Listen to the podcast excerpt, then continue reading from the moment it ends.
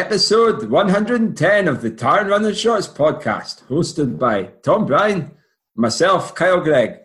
So, Tom, you've uh, you've been you've been heavy on the, the Zoom calls this this evening. It's 10 to 8, so it's a late one. So, how are you? Are you fine? Yeah, I'm good. Yeah, so yeah, well, good evening, listeners. Yeah, we've got uh, we're pleased to get Liz on the show. That's one who's been top of the list for a while, so we've been we've been chasing her down. Um, pleased to get her on, which is cool.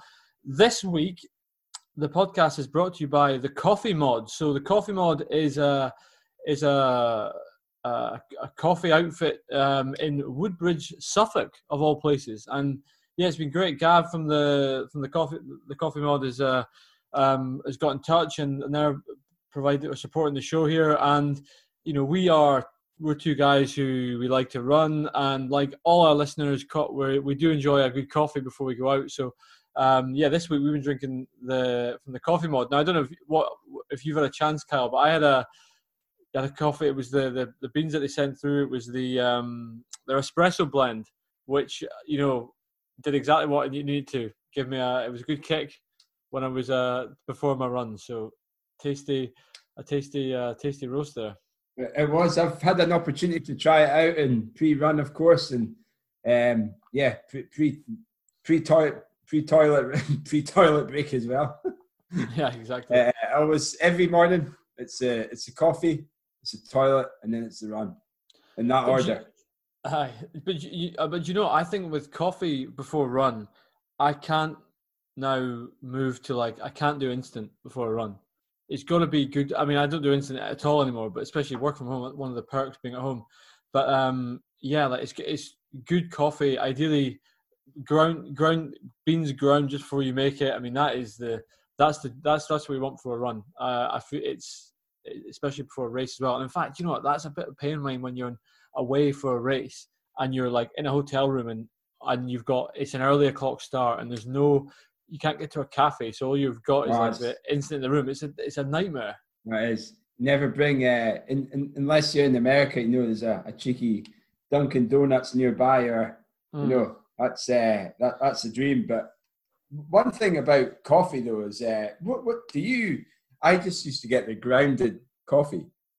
Mm-hmm. Do you grind? Do you grind it and then have it? Is that is that better? Is that better quality, or does that make uh, the beans last longer? I read I read somewhere that you should you should uh you know when you I mean when you grind when you grind the beans you get the, the flavors really released then. So I I mean I tend to I, I grind beans on a, on a morning basis now because I'm working from home. Before that, I used to just do, grind them on a weekend. Um, but now, yeah, we, we buy coffee and beans, um, and it was yeah, as I said, it was good to get the, the blend from the coffee mod. Um, yeah, it was good, and it's it, what I love is after you ground the beans and made a coffee. We use we we fluctuate we fluctuate now either French press or which is probably what Fiona prefers. But what I really enjoy is the Chemex. You know, it's like that sort of like science. Looks like a sort of scientific um, so we're looking for one of these uh, jugs or jars that they use in an experiment, and it's uh, it's just a it's just a, a drip filter coffee, but it's really good. Um, so we used that, and it was it was good. It was really nice. It was a pretty strong strong start though.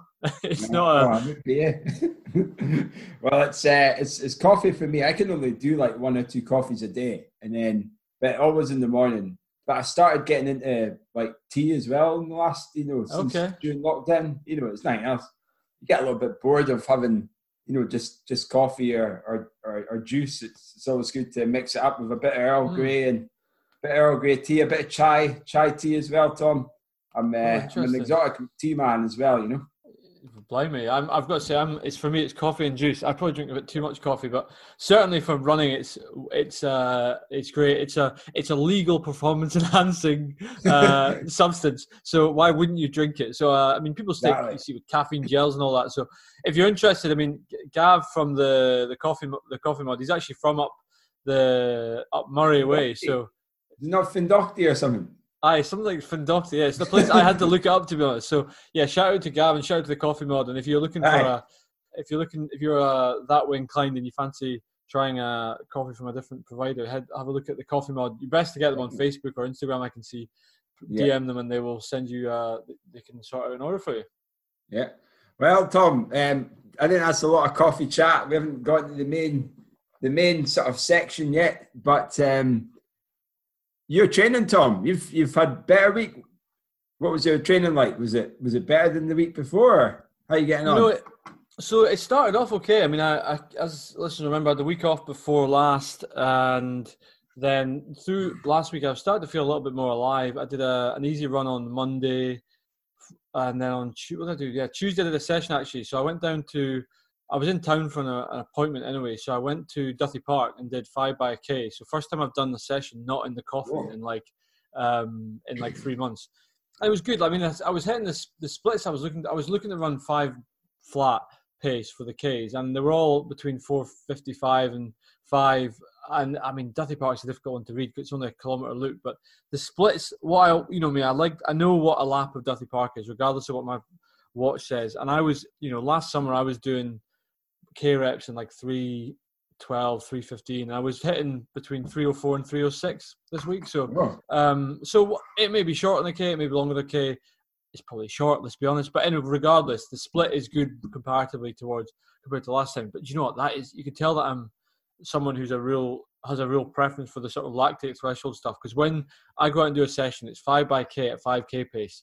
That first, and you've got to hit the first rep hard. Oh my god! Yeah. Like, and it wasn't too it wasn't too busy, fortunately. But yeah, hard work. And actually, it was an evolution from the session I did about four weeks ago. I did five by k around here with a two minute recovery. Here I did five by k with a minute and a half recovery. Now, five minute miling is 15:30 pace, so it's probably an ambitious 5k for me, but we'll see. Hopefully, get through that. So, good session. Um, and then the rest of the week was pretty much easy running until Friday, and I had a a tempo. And this is where my legs fell apart again. Like I was hoping to go start. My plan was to start at like 540s and work my way down to like 520.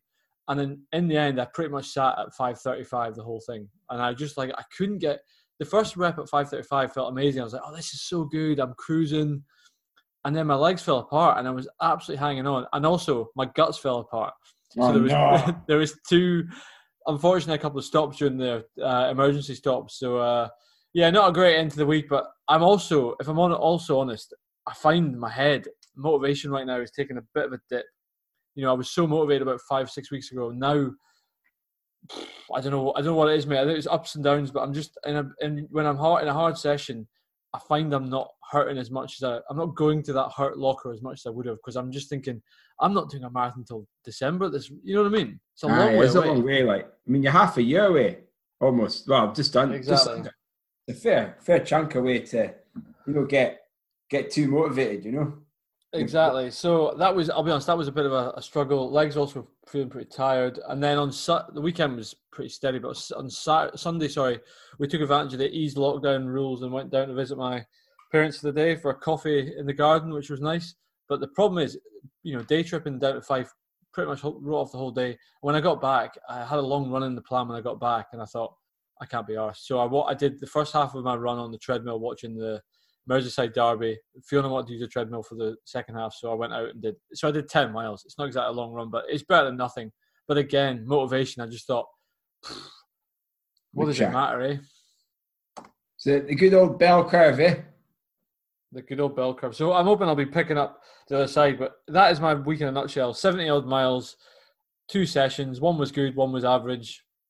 We continue on. At least you're getting it done, though. Eh? That's what Bojo keeps saying. Let's get it done. Exactly.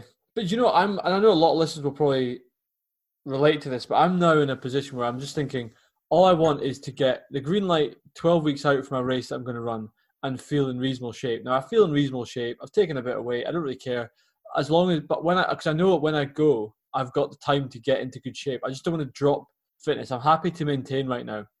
You know what I mean? You want to do a, a do a treadmill challenge? uh, no. Maybe not. So, well, speaking, of tre- speaking of treadmill challenges, then how is uh how is life for you ahead of the the big the big the big challenge? Well, you might hear a little beep in the background there. That's me uploading my my, my week's uh, worth of sessions from last week. But um, essentially, I had quite a good week. I uh, I took part in the West Highland Way virtual challenge. Ah, uh, did you? Cool. Yeah, uh, I put my I paid my entry fee. I haven't uploaded my results yet, so I have to get my finger out, mind you. But do you know what? I'm I, I was doing it to put money in. It's for charity as well, and also just give myself a bit of motive. Not not only myself, but but Debbie as well. She took part in it. just a bit of motivation to get out and, and to do something. Um, so essentially, the track, the the challenge. If anyone doesn't know, we, we've rambled on enough about it, but 9.95 miles in 9.5 days. Um, so essentially, you could you know do 9.5 miles a day. Um, but I, I had quite a good week. I'm not gonna, you know, I know you, you didn't have the greatest, but I had I was quite happy with how my my week came. Um, I, I, I did about on average, Tom, about between 14 and 18 miles a, a day, Nice. which So uh, that must be what 100 mile a week then. It would be about a 100 mile a week. I took Sunday Very a little bit shorter, so I'm gonna have to add it up and see. But it's about I would just say just shy of 100 miles. Um, Sunday was only like a a six to eight mile run, so they brought brought it down a little bit. But Sunday, I wasn't that fussed because I've had a real good run of um of run of of of runs for the last sort of few you know few few weeks few weeks really um a good few days anyway last week but I I told you about this Tom. So t- Debbie was uh, Deb, Debbie dropped me off a few miles um from the house and I ran back home but I took the sort of roundabout way home. But I ended up uh, well I, I- it's a little bit of a rant coming coming up folks.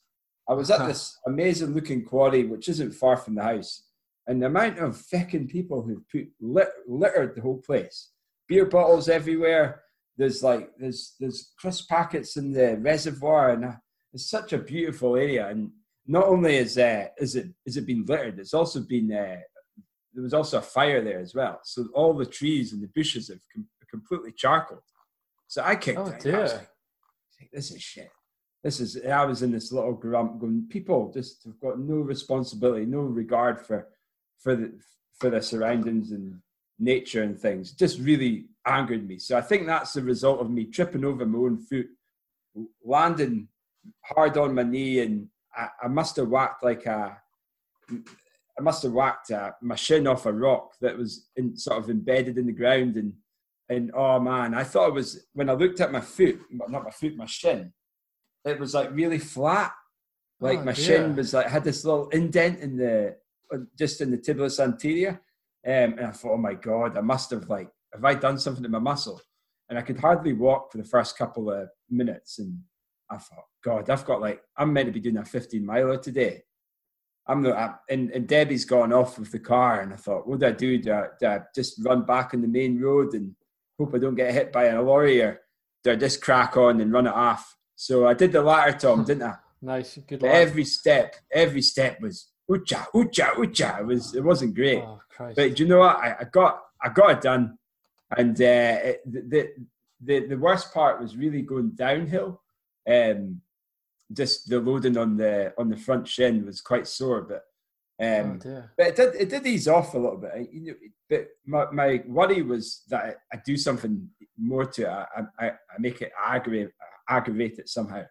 But uh, but no, it's um, it was more impact. So I did ice it when I got home and, and just kind of chilled out for that last few hours and or the, the rest of the hours of the day. And the following day, I went for an easy run. Felt okay. I felt it, but I knew I kind of knew it wasn't going to be chronic or it wasn't. Gonna, it was just more of an impact injury, and it's not gonna it's not going to worsen if I run on it. So hmm I ended up doing quite a. I think I doubled up on Wednesday, um, and by uh, by like sort of Thursday, Friday, it was I couldn't really feel it on every step stride, and then I did. Um, so I only did like one kind of key session last week, and I did it on the treadmill. Um, I did 16 miles at marathon pace, continuous. Oucha. That was good. Um, I started off the first few miles. I started off a little bit easy, and then, you know, I say marathon pace. Um, you know, not my my sort of two twenty five pace, but more just like based on effort. So it was quite humid as well. So I, I was just Yeah. going by like feel, and also like I was on the treadmill. I'm at zero percent. I'm I'm not going to hit it, hit at one percent, and more Yeah. more just to start getting used to the the 24 hour you know the feeling of of running on a treadmill for a long period of time so Yeah. um so that, that was really good i was quite quite happy with how things went and just more relieved that my leg was okay you know Yeah. Yeah. Absolutely. um, That's a hell of a that's a hell of a, a session to do on a treadmill, 16 miles at marathon pace. it was okay like it, it was fine i mean i, I, I do sometimes find it's a bit monotonous like you know doing a marathon se- session or in it, either outside or or on the treadmill. Just I always kind of reflect back on my current form and go, God, this felt a lot easier than it does now. But I've got to sort of start shifting my mindset to to, to doing you know the, the longer stuff and knowing that I'm not going to be running you know five and a half minute miles uh, you know and doing the longer stuff um, so yeah so last week was really good Tom I, I must say um, and yeah and I think this week I'm gonna I'm gonna add in a couple of long runs I'm I'm all, all ready to go for a long run tomorrow morning which is going to be Tuesday morning and then nice. One later on in the in the week so I'll probably do like a probably like a 50k tomorrow um, and then like maybe a little bit longer later on in the week, and, and just build into you know a hundred plus mile week again, and uh, and then yeah, just start building those distances up a little bit more. Um, you know, no, probably not not past eighty k in time for the the treadmill challenge, the twenty four hour treadmill challenge on on the twenty eighth of August. Nice. yeah, that's, that's, good, mate. That's good. Well, it sounds like you're making the you're really making the most quite rightly of having of the time you've got to get out and get miles in during the day, and that's and like getting you know back. I mean, you need to do the miles, and you're doing it, which is good. That's it. I mean, I suppose uh, for me it'll just be specific specificity and uh, you know getting used to fueling, getting used to you know what am I going to wear my feet. Uh, you know, I'm going to have to work work with the sort of conditions I'm going to be running at as well. I mean, it will be hopefully quite cool and at the sports village when I take part in the the treadmill, but just mental training as well. You know, it's going to be a big, mm. big part in it, in, working at that that sort of pace I'm going to hit. Uh, we'll decide what that pace will be, but still no no further on with you know whether or not that's a, a, a an official world record, the the 180 miles. But nonetheless, we'll we'll continue on. We'll march on and see what see what brings. But, you know, as as I said last week, I think you should forget about what other people have done, have or haven't done, and focus on running as far as you can, and the rest will take care of itself. You know what I mean? I think that's the that would be. I think to because 180 miles, if you get too focused on that, you might end up overcooking it for something you don't, and then for no good reason. If you focus on too low a distance, you might not squeeze everything out of yourself. So honestly, if you get a plan to get the fast, the furthest you can run, I think you'll you'll be grand. Uh, I love it. Wise, why, again, wise words from Tommy there, and those wise words. Uh, you know, the interview with Liz McColgan to tell that was the same. She she said the same thing. Concentrate on yourself, not not what other people are doing. So there you go. There's a, a theme coming in. I'm in, I'm in good company. So the well, that's maybe a good time to to go to uh, Liz then to to introduce our interviewee for the week. Well, yeah, I mean, do you know what? Like, I'm I'm hot off the press. I'm hot off the press with speaking to Liz, and one of the really inspiring interviews. Uh, I really enjoyed speaking to her, and I, I enjoy speaking to all our guests, and but this one was really special, and um, she's been a real sort of role model in in my running, and I've always looked up to her in, in races, and it's just great to see the you know the next generation as well, including her daughter Eilish, who's also been in the show. So. Um, so without further ado, here's the interview with Liz McColgan Nuttall.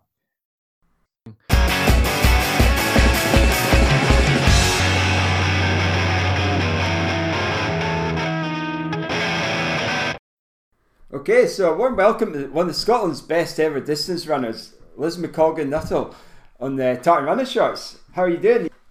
I'm very, very well, thanks, and uh, pleased to be invited. But uh, I think it's the first time I'm actually following Eilish from doing something because she beat me to it. She's been on the podcast before, so I'm following her footsteps for a change. Yeah, yeah, well, brilliant. Well, I've I was saying just before we went live, I'm I'm a massive fan of yours. Um, if there's a Scottish running hero, be yourself. So uh, yeah, it's it's great to speak to someone I've looked up to for God. I, I, I said to you, I think the first time I met you and got your autograph was at the the Run Balmoral races, and uh, I think you were perhaps competing, um, and uh, and Eilish was also competing. I think she might be doing like the mile event or something.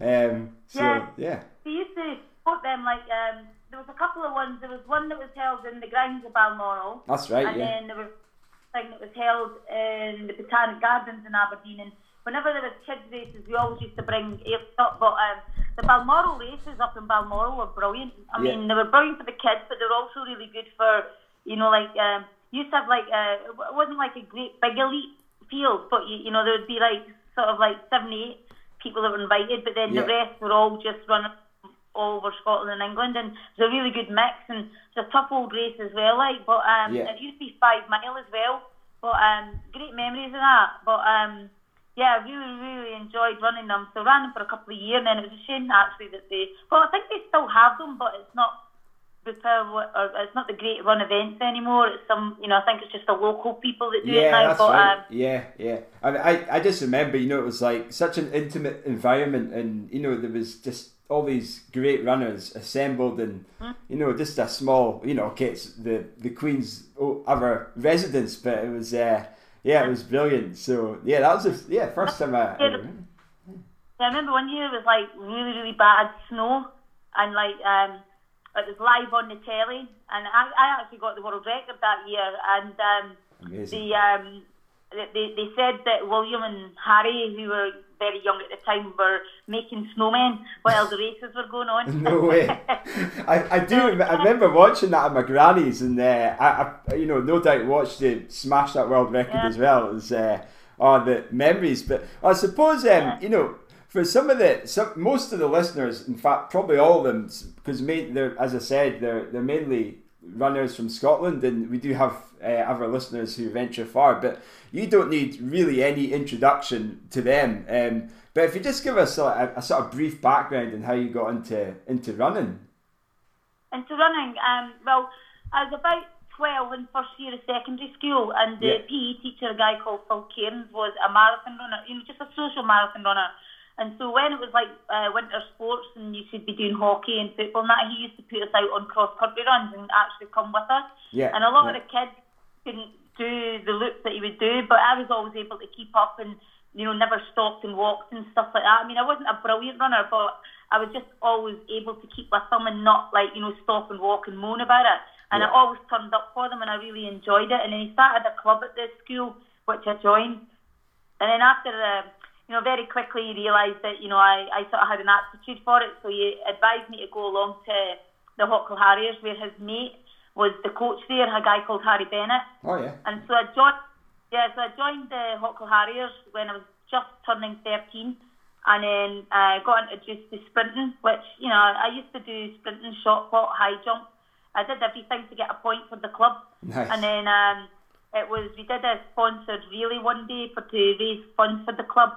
And with being in the sprint group, the sprinters couldn't do 400 metre laps. Yeah, But I just yeah. kept going and going and going. And so I was discovered that day, and people said, well, you know, you're in the wrong group, you need to move to endurance. So I then had to move to endurance, which was all like road runners and a lot older people. Okay, And I was yeah. like probably the only younger one there. But I just thrived in it and I absolutely loved it. And then Yeah. that was just me really. I just got into endurance running. I was never great. I mean, I'd, I'd make Scottish schools teams, but maybe be like third, fourth, or fifth. You know, I would never win Scottish schools or anything okay. like that. I was always down to a certain Yvonne Murray or Lynne MacDougall and Uh-huh. Andrew Everett and people like that. But Yeah. um, the thing with me was I was very, very um, stubborn, and when I got used to get beat at races, you know, I used to get really determined to try and beat them the next time, and I just had a really, really good work ethic, and that's what got me there. And Yeah. I just kept working and working and working. And I got offered. I was working in a jute mill. Left school at 16, working in a jute mill at Yeah. the age of 16 for a year, and then I got offered a scholarship to the States. And when I went to the scholarship in the States, that's what really made me because I couldn't afford to sort of be, you know, a full time runner. And, and Yeah. back then, you couldn't really of being an Olympian or going to World Championships and that because it was well above what I was doing. Yeah. And um, when I went to the States, it gave me the opportunity to actually train like a proper athlete and be sort of funded as well. You know, you got all your training gear and you got time to go to Yeah. study and time to train and stuff like that. And then, so after four years, I came back a completely different person. Wow, Um, yeah. You know, I came back uh, after four years, and that was the year where I um, won the first 10,000 metres for the British Championships Yeah. um, lapped everybody in the field, and then I got amazing. selected for the Commonwealth Games that year, Yeah. and then that was Scotland's first gold medal. Well, Scotland's only gold medal of the for the athletics track and field uh, at the '86 Games, and then Commonwealth Games just opened up a world to me then, and I Yeah. just went on to greater and better things really. Yeah. But um, you know, a lot of you know a lot of my development was done in the four years when I was in the states because I just got the opportunity to be a runner. Yeah, okay. And and what you know, like compared to you know when you were in, in Dundee, you were still a you, as a as a kid, you were still a really good runner, and you know you were doing well in Scottish schools. What was the main difference between like you know being in being in Scotland and where you were compared to was just was it the volume of training or just more It was just regimented or. It was just really difficult. I mean, I lived in um, I lived in Whitfield, which is a council estate, and Yeah. like um, sometimes when I would go, like when I was sort of 15, 14, 15, I'd be going out the the, the sort of blocks of flats where we lived to go and run. Yeah, You know, yeah. sometimes I'd get stopped by gangs right? saying like, "What are you doing? Where are you going?" And you know, I, I, got a lot of bullying and everything because I Yeah. was trying to. You know, I was doing something that's totally alien. You know, there's no women running. There was you know, nobody from that area was doing any sport Yeah. what I was doing, and people just couldn't accept. You know, they were just like, you know, what are you doing? Where do you think you're going? And, and I've got a lot of bother with trying to be a runner. Yeah, And then, you know, my mum and dad, you know, they they were always out, you know, unemployed and stuff, and Mm-hmm. so they couldn't afford to support me. So, you know, I couldn't get spikes and I couldn't get shoes, and so, you know, they did the best for you, but um, you know, they had I had the other siblings as well, Yeah. and um, so it's really really difficult to actually try and get one foot in the door to try and you know be successful. Like, you know, I, I wouldn't have the money to travel to races yeah, um, you know, and, and things like that. So to go to the States afforded me the the, the time and the support. Like, Yeah. you know, I went to the States and I got all my running shoes. Uh, you know, I, I got all my food paid for me. I got all the trips to the races paid for me.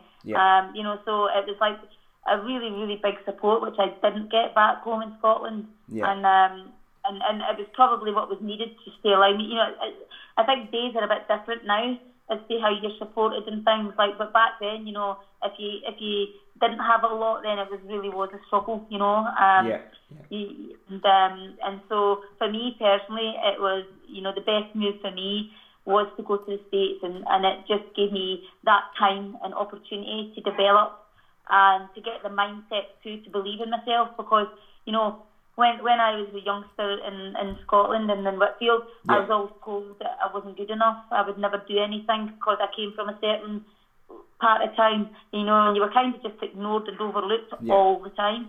And um, and so when I went away, it gave me the opportunity to get a bit of confidence about what I was doing, and, and you know, belief in that it was okay for me to do it. Yeah. And um, and it took a bit of time for me to get into that and accept that as well. And then you know, as I say, once um, once I started to um, you know develop, and you know, I really developed massively from that age, sort of like 17 to 19. But um, but I think the the reason that I developed too was because I did a lot of um, running in Scotland when I was young. You know, I, I, I you know even as a 16 year old, I'd be running 90 miles a week. So you know, I did a lot of Yeah. background um, endurance work without really understanding that I was doing it. You know, I was kind of training like a Kenyan without knowing I was a Kenyan because That's cool. I used to have to run to training back from training. I used Yeah. to run to my school. You know, I'd run to work when I was working in the chip shop. Yeah. You know, just things like that there. So, um, you know, it, there, there was a lot of like extra things that I did that were pertaining to running, but not really specifically planning to do that. You know, it was just the way I had to work out. Yeah. And um, so when I went to the States, I, I had a really big base, I think, endurance base to work on. And then when I started getting into track work and whatever like that, it just really started to knit together.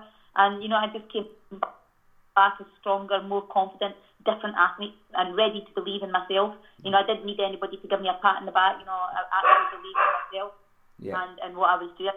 Yeah. Um, and, you know, it took four years to get there to do that. That's amazing. Like it's such it's such an incredible background because you, you always hear you, you don't you, s- sometimes you don't really hear the difficulties and the challenges and I, I, I probably a kind of question I don't know if you'll be able to answer. Do you think um, there's more support for for people you know who who maybe don't have the the network and you know like say say if you were you were grown up now where you are, do you think it would be easier for people, or do you think there's, do you think government Yeah, bodies need to do more still, or what, what do you think? I don't think, um, to be honest, I don't think the pathway's easier because Yeah. you know, you've got to train and train and Yeah, stuff, eh? yeah. But I think it's easier. You know, there's more there's more coordinated like I would say what talent scout well not even talent scouts, but you Yeah. know there's there's more um, coordinated input from clubs Yeah. to notice talented people.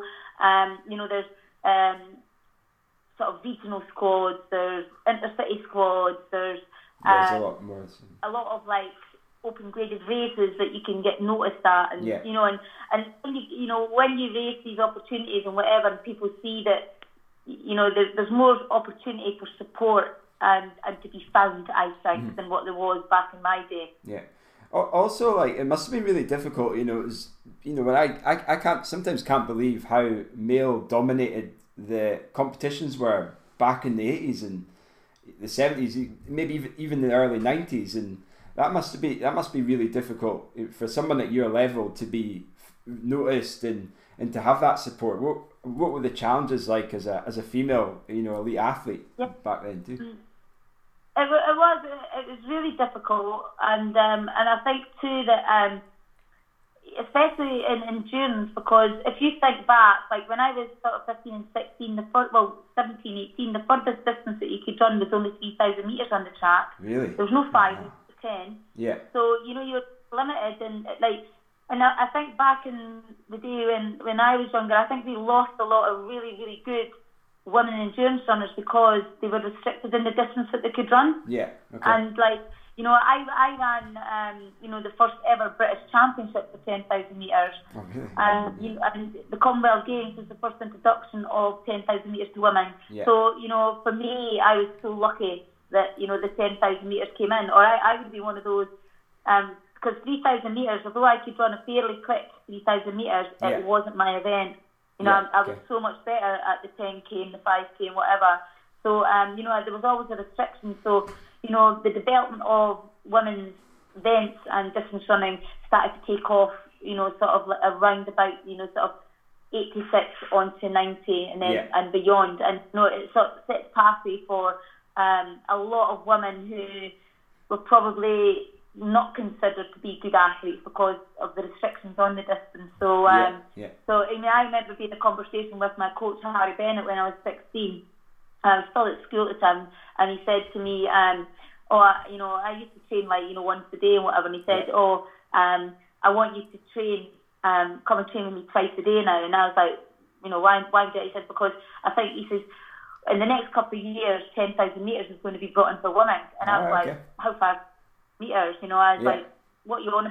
Like, he's off his head. Like, what is he on about? He said, "Well, 20 I said, no woman is ever going to be able to run 25 laps. We're only allowed to run seven and a half. He Yeah. says, I'm telling you, by the time you're older, he said, you're going to run 10,000 metres and you're going to be really, really good at it. But Oh, you have amazing. to decide to do the work now. So Yeah. I want you, and so you have to give up all the other sports that I was doing and then come and train extra well. And it actually caused a bit of a rumpus in the club because there was a couple of other girls who were really successful junior runners and Yeah. I was a couple of years older than them. Okay. And so, you know, their parents obviously thought that they were better than me, and they left the club because Harry actually singled me out to sort of say, look, I want you to come and, you know, Yeah. run extra with me. But obviously, he just saw I was ready for it, and the Yeah. other kids probably weren't ready for it. And um, and I did. I just dropped everything and um, just went and started. He used to pick me up on his motorbike at lunchtime, Yeah. and away we'd go on the Oh, country mate. roads, and you know, he'd measure miles out, and I'd be doing like mile reps, and, and then back to work, and you know, it was just like, you know, it was insane. But you know, he, he was well ahead of his time in his thinking. Yeah. Uh, you know, and I was probably very fortunate to have him as a, a guidance when I was younger. Wow, that that's incredible. You know, it's uh, and, and there, there you go. You know, I mean, well, let's let's sort of fast forward to you know, we're chatting about the Commonwealth Games in in Edinburgh. Uh, what so winning a medal, the ten thousand meters um, gold there. What was that like to be running the medal Meadowbank? You know, in front of a home crowd and a Scottish home crowd. That that must have been amazing. Yeah, it, it was really, really strange. Like because, they, like you know, when you do a championship, you always, you always pretty much travel yeah, all yeah. over the world to do it, Yeah. whatever. And so when when the Commonwealth Games got decided to be in Edinburgh, I thought to myself, oh no, you know that's going to be terrible because I'm not going to get excited. I'm going to feel like I'm just going training. Yeah, I'm not yeah, going to true. feel like Yeah. we're away at a championship Uh-huh.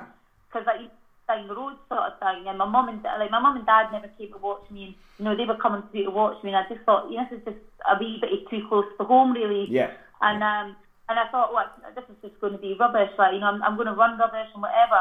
Aye. And the weird thing was like. Um, when they and I, I felt like that right up until the opening ceremony, and they were all standing outside Meadowbank, and the whole Scottish team um, were told that you had to march um, into the stadium because we were the home nation, so we had to march in last Yeah, right. and like standing near Yatton and then I, you know, and just sort of it never really felt like the Commonwealth Games. Yeah. And then all of a sudden, like the bagpipes started playing, and honestly, Yeah. it was like every hair stood up on your neck as you walked into the stadium, Oh, and that was then the realization to me. It was like, oh my god, like this is big. Yeah. You know, it was like if you, you know, you really, really need to run well here because it was just electric. And there was a lot of issues around the Commonwealth Games then about funding and all this sort of stuff, but it was like it just disappeared as soon as you stepped like onto that track and the opening ceremony was done. And it was amazing to be part of the Scottish team then because I think everybody Yeah. the exact same. You know, it was just so much pride to be there. Yeah. It was just amazing. And it was just like a sea blue as we walked on, and it, it was really, really good.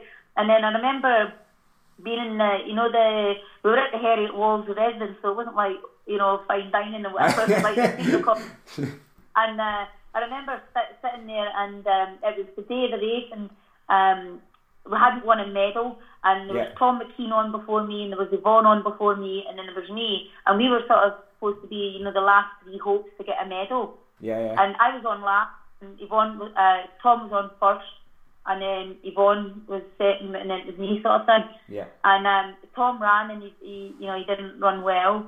And then I remember, what, like watching Yvonne, and Yvonne didn't run as well as what she should have either. Yeah.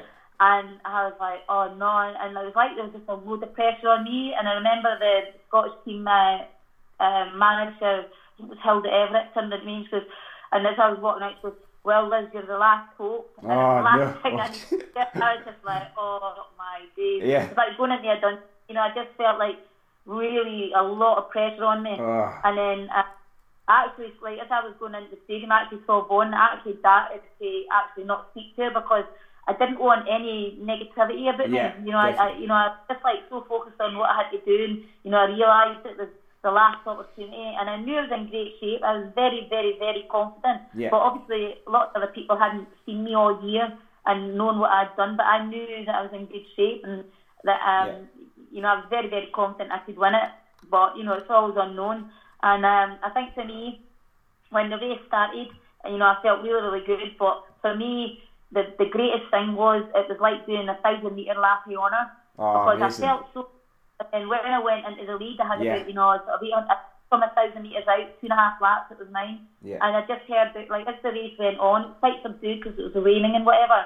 And as the race went on, the crowd just got louder and Oh. louder because they could see people getting dropped and then they could see the opportunity of the medal. But Yeah. then when I went into the lead, it was just mayhem. Oh. And it was, it was the sort of beginning of the end because, because I, I think when you win, you know, the, the beauty of winning is the opportunity to share it with the nearest and dearest. eh, Do you know what I mean? So Yeah. when, when you win, sharing it with a whole stadium of Scots people, Yeah. it was just never the same again when I won. Know, I went to Tokyo the next year, Yeah. sitting on the cut, and I'm like, this is such an anticlimax. like, nobody here, Oh, just me. It- Um, but you know, it was one of the most amazing and surreal moments in my life. And I remember, like, because I'd won, obviously, and you know, a lot of things were going crazy because it was Scotland's only goal then. Yeah, yeah. Um, in Meadowbank, I don't know if you've ever been to Meadowbank. there's Aye, I've been there as Scottish schools and Yeah. a bit, couple of training Yeah. sessions. Yeah, it's weird now though. Like you know, you never Yeah, think it was a Commonwealth Games. Like when they, they they waited and waited and waited for the ceremony, and I thought to myself, oh, you know, everybody's going to be going home now because it was a good it was a good while, Yeah. um, you know, until I got my medal. But I got my medal on the day after the race. It was still pouring rain or whatever. And as I as I sort of was held underneath this tunnel, all you heard was the stadium shouting my name, and it was Ah. just surreal. that's It was, it was honestly, it was one of the best moments ever, especially for like a young, a young girl winning her first championship. You know, Yeah. so but it meant an awful, awful lot. Yeah, and and you know, That's why I always say a lot of people say, "Oh, the Commonwealth Games, it's not important." I think it really is important because it does make a difference. You know, it Yeah. does, especially if you're young and that, and be winning a championship like that, you know. Yeah. Do you think that was like a big step? I mean, you know, your your sort of golden year. You you may disagree, but 1991, like that was a real year of success for you. And um, do you think like the Commonwealth Games that you know as that if you never had that, do you think that success would have would, would be the same that you achieved, or do you think that was like one of the reasons that you you, you became stronger and faster and, and, and more successful in Yeah. terms of medals? You know what? We all need stepping stones. Yeah. Do you know what I mean? You all, you all, you all need the starting point. and for me, the Commonwealth Games is I'd never won a championship. You know, I just won my first ever British championship that Yeah. year. You know, a couple of months before, and to suddenly then go on and be a Commonwealth Games champion, you know, it's a massive, massive thing. Yeah. And I think it opens, you know, it, it kind of opens your own mindset as to what it feels like, and you want more of it. And it makes you give you that belief that you know I've just won a championship, so I can do it again. Yeah. But it also gives you like a little insight as to the the role play of what you need to go through to get to a championship. You know, the Yeah. hold and the pressure going into it. You know, there's a lot. It's a big, big learning curve, and you can't just jump into a world or an Olympics Yeah. without having these types of experiences. So, you know, I, I think it plays a big, big part in a lot of the development of athletes. I'm not saying it's, you know, as important as the Olympics and that, but it plays Yeah. a massive part in the development. Yeah. Okay. That's really interesting. So, sort of talking four years later, I mean, you know, there's so many other like performances, but you know, you, you you also did the same again uh, in Auckland in in uh, 19. ah, What year was that? Okay, get my get Nin- got 90, 1990. Four years. Later, Jesus, Kyle. um, so that that's incredible to do the double there. But uh, and then and then in, you know you had Eilish uh, in ni- sort of nineteen well nineteen ninety, and then what we had an episode of Tartan Running Shorts, um, and it was with Jasmin Paris. Uh, with Maura Miller, Maura McClarty, um, and also my wife Debbie, and, and they've all gone through pregnancy. And, and one thing that really struck me was, um, you know, the, the, the, the swift return to form that you, you experienced. But before we go into like postpartum, how you know how was your pregnancy, and, and how was that? What was that like running and, and, and training, and Um, you know how did you approach that? I'll give you the little run up into that. Like, Yeah. you know, in 88, I got an Olympic silver medal, yeah? Yeah, And yeah. I I've got that. I've got this. I've got all. I know all this. It's, Missing out the minor really details? Don't worry about it. I was really, really disappointed with it, and it played. It, it, it gave me a fallout of the sport of what I was Okay. enjoying doing because I felt, you know, um, I was beaten by a Russian, and obviously there was systematic doping back then, and Yeah, whatever, and you can't do nothing about it. But I honestly felt a bit delusioned with my sport, and so after 8 to 8, I went through a wee bit of a, a sort of a depression about what's it all about and whatever Yeah. and I decided to retire from the sport, which nobody really knew about. Okay. And um, I had planned after 8 to 8, like sort of eight, and 8 to 9, that I wanted to get pregnant and have a baby. Yeah. And myself and my husband Peter at the time, um, you know, we were actually trying to have a baby, and it didn't happen. And Okay. so I honestly thought that because of my running, I couldn't get pregnant. Right. And so, um, about it must have been about four months before the Commonwealth Games in Auckland, uh, Jill Hunter, who's a friend of mine, who's now called Jill Boltz, um, was interviewed as she was favourite for the gold medal in Auckland. And I remember sitting there and I was saying to her, "Oh, I could, I, I could win that." And Yeah. Peter was like, "Well, you think you could win it? Why aren't you going to do it?" So I actually went and just had three months training Bloody and hell. so I wasn't in the best of shape for Auckland. I was Yeah. a bit overweight for what I was for a runner, um, and and luckily for me, it played out and I did win it. And then, um, you know, and so the whole plan was then just to get back into running because, uh, like having the time out that I did, Yeah. kind of gave me a bit of a fresher and sort of like, yeah, I want to get back into running. I really miss it and all that sort of stuff. But lo and behold, when I got back into running, um, I started feeling uh, not unwell, but I started feeling like um, something wasn't right with me. Okay. And I went to the doctor, and lo and behold, I was like four and a half months pregnant and didn't know it. Oh, so wow. I actually got pregnant when we weren't trying to get pregnant, Oh, which okay. was a bit odd, but maybe the stress of trying to get pregnant Yeah. didn't work, and then because thought about it, you know what happened. And so Eilish then wasn't really planned. Um, and so we were absolutely over the moon and whatever. Yeah. But um, because I'd already had the sort of like, oh, I want to give up athletics, and I was really into it again. Like all during my pregnancy, you know, I, I trained and whatever, but I wasn't one of these crazy women that went and put spikes on, being you know really pregnant and trying to do sessions and that. I just Yeah. ran comfortable and how I felt and whatever, and I kept in good nick. And um, um, the pregnancy was great up until I had her. Um, the actual pregnancy itself was very difficult. Um, and you know they, they reckon that because I'd done so much running, the the pelvis wouldn't open to allow Eilish to come through and whatever. So I had a, a very very heavy delivery. I was in labour for 72 hours. Oh. Uh, and you know it, it wasn't uh, it wasn't a good or an easy delivery. Yeah. yeah. And then, um, you know, as soon as I had Eilish, I mean, I ran up to the the, the day the day that I had her.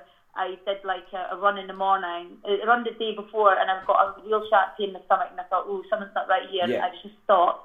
And then the next day, the next couple of hours, like sort of later that night, I went into labour, and that was me Yeah. for 72 hours. But um, you know, um, after I had her, you know, I always had the intention that I was going to get right back into my running. So, Right, you know, okay. there was no intention of ever not running. And um, and for me, you know, I was back running probably a little bit too soon because I remember going for a run and I felt like my insides were going to fall out. Oh, it was really? like so bad Yeah. yeah. and and I just built it up and built it up and built it up. And then um, when I when Ayers was six weeks old, uh, we went over to um, Gainesville, Florida, Oh, yeah. just to get some weather, whatever. And I won my first 5k against some Russian girls in Gainesville six weeks after I had her. Bloody And hell. then um, three months after I had her, I got the bronze medal at the World Cross. And then nine months I was world champion. My So gosh. you know, but I did have a very difficult birth. But I worked an awful lot on like you know pelvic floors Yeah. and stomach muscles. And, you know, I was always doing exercises and making sure that I covered everything that I needed to do to try and get back running. Yeah. Um, so um, yeah, so you know, it wasn't textbook. Um, I don't think anybody can write a textbook when you're having a baby. I mean, I've five kids and every pregnancy has been different, but um, yeah. Okay. but yeah, so you know, I, I got back slowly. So I don't think because I had a baby that it made me a better athlete. Um, definitely not. I mean, there's a Yeah. lot, a lot of women who have babies and they never make it back. Yeah. Um, there's some women that have babies and they do make it back. So it just depends on how your body reacts, how much you respect your body to Yeah. allow it to come back together, and listen to your body to see what you can and cannot do. Yeah. Wow, that's that's really good advice, and uh, you know a lot of people will really respect that. So, ah, thank you for that. It's, it's brilliant. And and yeah, well, that, that that kind of brings us on to that that golden year for you in, in 1991. And um, you know, I, I I'm not sure what was first, but I would imagine it would have been the the World 10K Championships in Tokyo. Um, Yes. Now, I, I, I watched that YouTube video a couple of weeks ago, and um, you know, when we said we're going to interview you, and I, I've watched it before, and uh, but oh my god, that you just destroyed that field.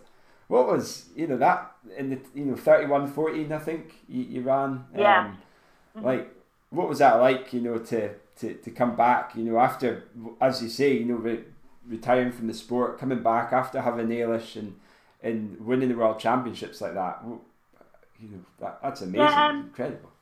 it, it's a, a lot of hard work. I mean, Yeah. Obviously, you know, I trained really, really hard for it, and um, I was kind of, I, I, you know, I, I'd always previous championships, you know, I'd led and led and led, and always somebody's like able to stick on my shoulder and out kick me. Yeah. And um, you know, that was the one thing that got me back into the running because I was like, you know, time and time again, I'm just letting races fall into other people's hands rather than me doing what's best for me. Yeah, So I kept looked at my event and thought, well, you know, I'm fed up not winning. So how do how do I win? And for me, you know, the logic was to train at a really really hard pace, but then try to put surges in. yeah. so that okay. that was my initial plan for Tokyo. Right. I was going to put a really strong pace and Yeah. then put surges in like it. Um, I was going to go at 4k, I was going to go at 7k, and then I was just going to go with everything that I had with key out. So I had Yeah. planned for three surges. But uh, luckily for me, um, I sensed, you know, very early on in the race that, you know, I, I was feeling really, really good. Yeah. And listening to people around me, they weren't sounding as good as I felt. Okay. So I kind of knew that I that you know I didn't need to do what I, you know that plan. I, I've always went into race with you know you know it's two or three, four different ways it's going to go because it never ever very rarely will it go A B C D E and Yeah. there you go. Um, you know there's always something that's a spanner thrown into the works and you've got to try and cover it. So you know I'd always said that you know I'm going to go off a, a fast pace. If somebody takes it on, I'll just hang in. Great. Um, if not, then when I get to 4K, I'm going to try and surge. When I get to, I'm going to try and surge, and this is the way it went. Yeah. So, you know, I got to about 3K, and, you know, the field was whittling down quite quickly. But it's just, it was so hot and humid. Aye. It really, really was. I mean, you could just, you know, your feet were burning on the track. It was so hot.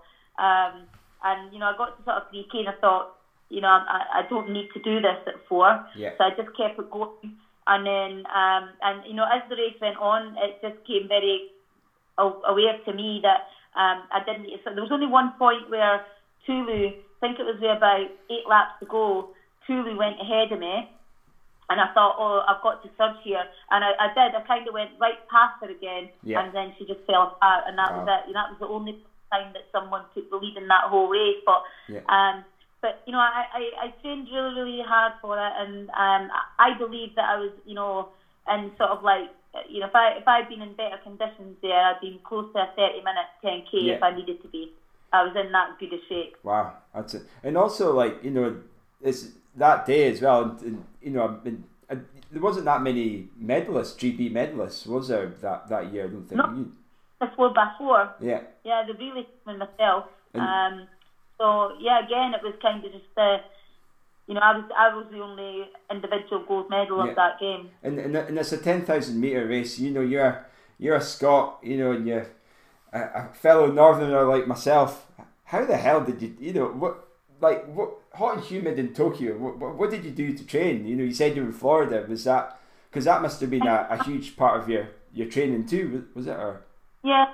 We went early, Yeah. um, you know, just because the weather at winter time in Scotland and that. Yeah. But you know what, I did most of my training in Scotland Okay. for that race. But what I did was I trained in like um, this sort of like um, gym room that we had. Aye. But the the room, the like in the room, we had like a hot tub and things, so it was like very very humid in Oh, there. amazing. Yeah. And I did ridiculous sessions in there. Yeah. So I had like a little heat and humidity chamber Nice. well before my time.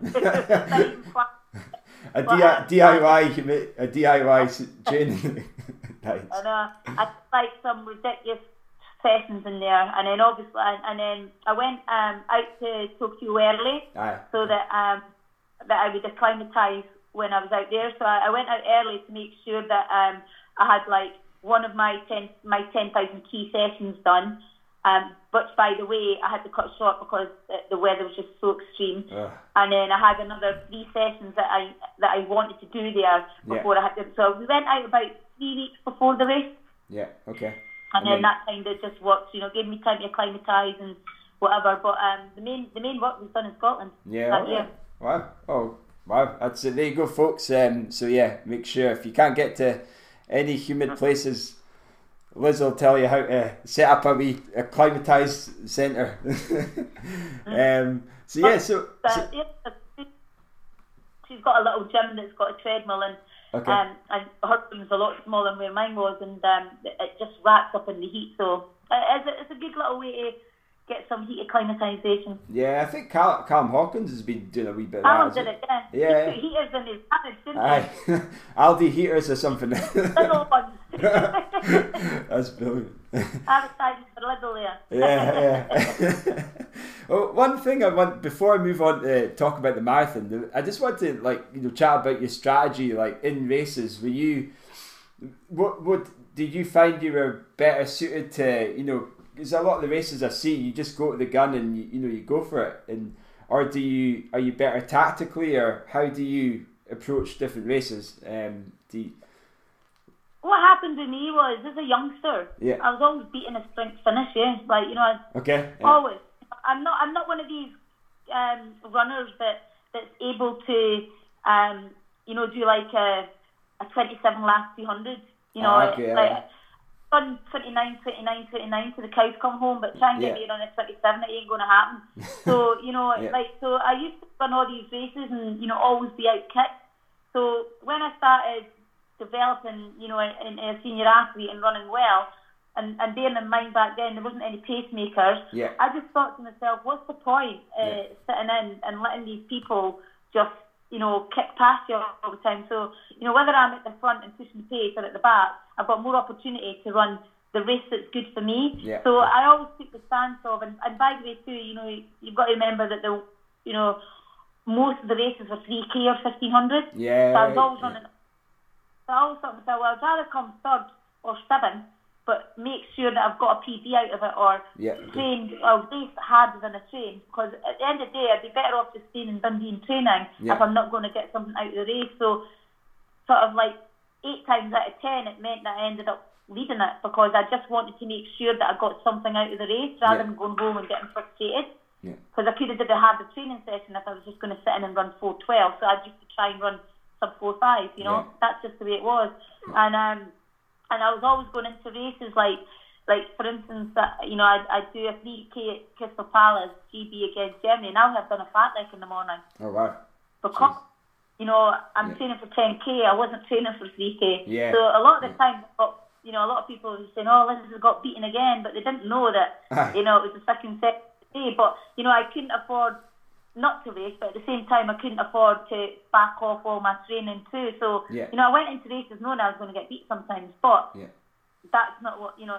Racing's there for a reason. It's not all about winning. It's about you know getting something out of it. And so I was one of these runners that back then I always wanted a purpose. I always wanted to gain something out of it. I didn't want to go home and think like, well, geez, I would have been better staying at home and training. You know. Yeah. And, and the big thing back then was, you know, there weren't any pacemakers. You know, you didn't have the luxury of knowing somebody's going to run through in 63, 64 the whole way. You know Yeah. what I mean? For a 1500, um, or for a, you know your 67 for your threes and whatever. Like so, um, so yeah. So I, I just used to take, I just used to go for it. Right. what what then so you know but um but yes but I, I was always consistent in my running yeah I wasn't one of these runners that you know you probably get a bit of four second differential from what I'd run all the time because I just always pushed it Yeah. Wow, that's it. so. In, in terms of like, were you more sort of quality rather than quantity? I mean, you you trained a hell of a lot. I know that, but did you focus more on quality sessions rather than lots of volume, lots of easy running, or was it like a a com- combination of them both? Yeah. yeah very much an interval runner Yeah. you know um you know even even for 10k even when I moved to the marathon you know I still was very much a, a 10k interval based runner you know still running sort of 10k speed but just doing more reps Yeah. Okay. That's the kind of the marathon with me, and it was the same when I went to 10k. You know, um, I, I, I, you know, I always kept a really good um, quality of running in what I was doing. Um, you know, and, and very much track based. Like, you know, I never sort of ran on grass or anything. It either road or track. You know, Okay. I always ran on a hard surface rather than grass. And I think I was just very economical on those surfaces. You know, if I went on grass, it was like Bambi on ice. You know, so in that way. And then I'd run slower, and so I'd be like, right, stuff that, I'm not doing that. So, you know, over the years, I just always ran road and track all the time. Right. Um, and bearing in mind, though, I got a silver and a bronze at the cross country, so I wasn't I too was bad. going to say you weren't you weren't too shabby at that. Eh? yeah, I think I could have been a lot better if I'd actually trained on Aye. the grass and actually made the effort to do it. Yeah, I Yeah. think I would have. uh, You know, there was one year where I, I should have won it, but Yeah. I didn't because I didn't train on the grass. I knew that I got stuck in the mud every time I ran round it. Ah, You know, I just couldn't get through the mud because I hadn't been running, you know, in that sort of terrain. yeah. And I'd be in the lead, and then every time it came to the churned up mud, I'd get caught. And I'd be in the lead, and it was like 600 metres from the finish line. I got caught. Oh no.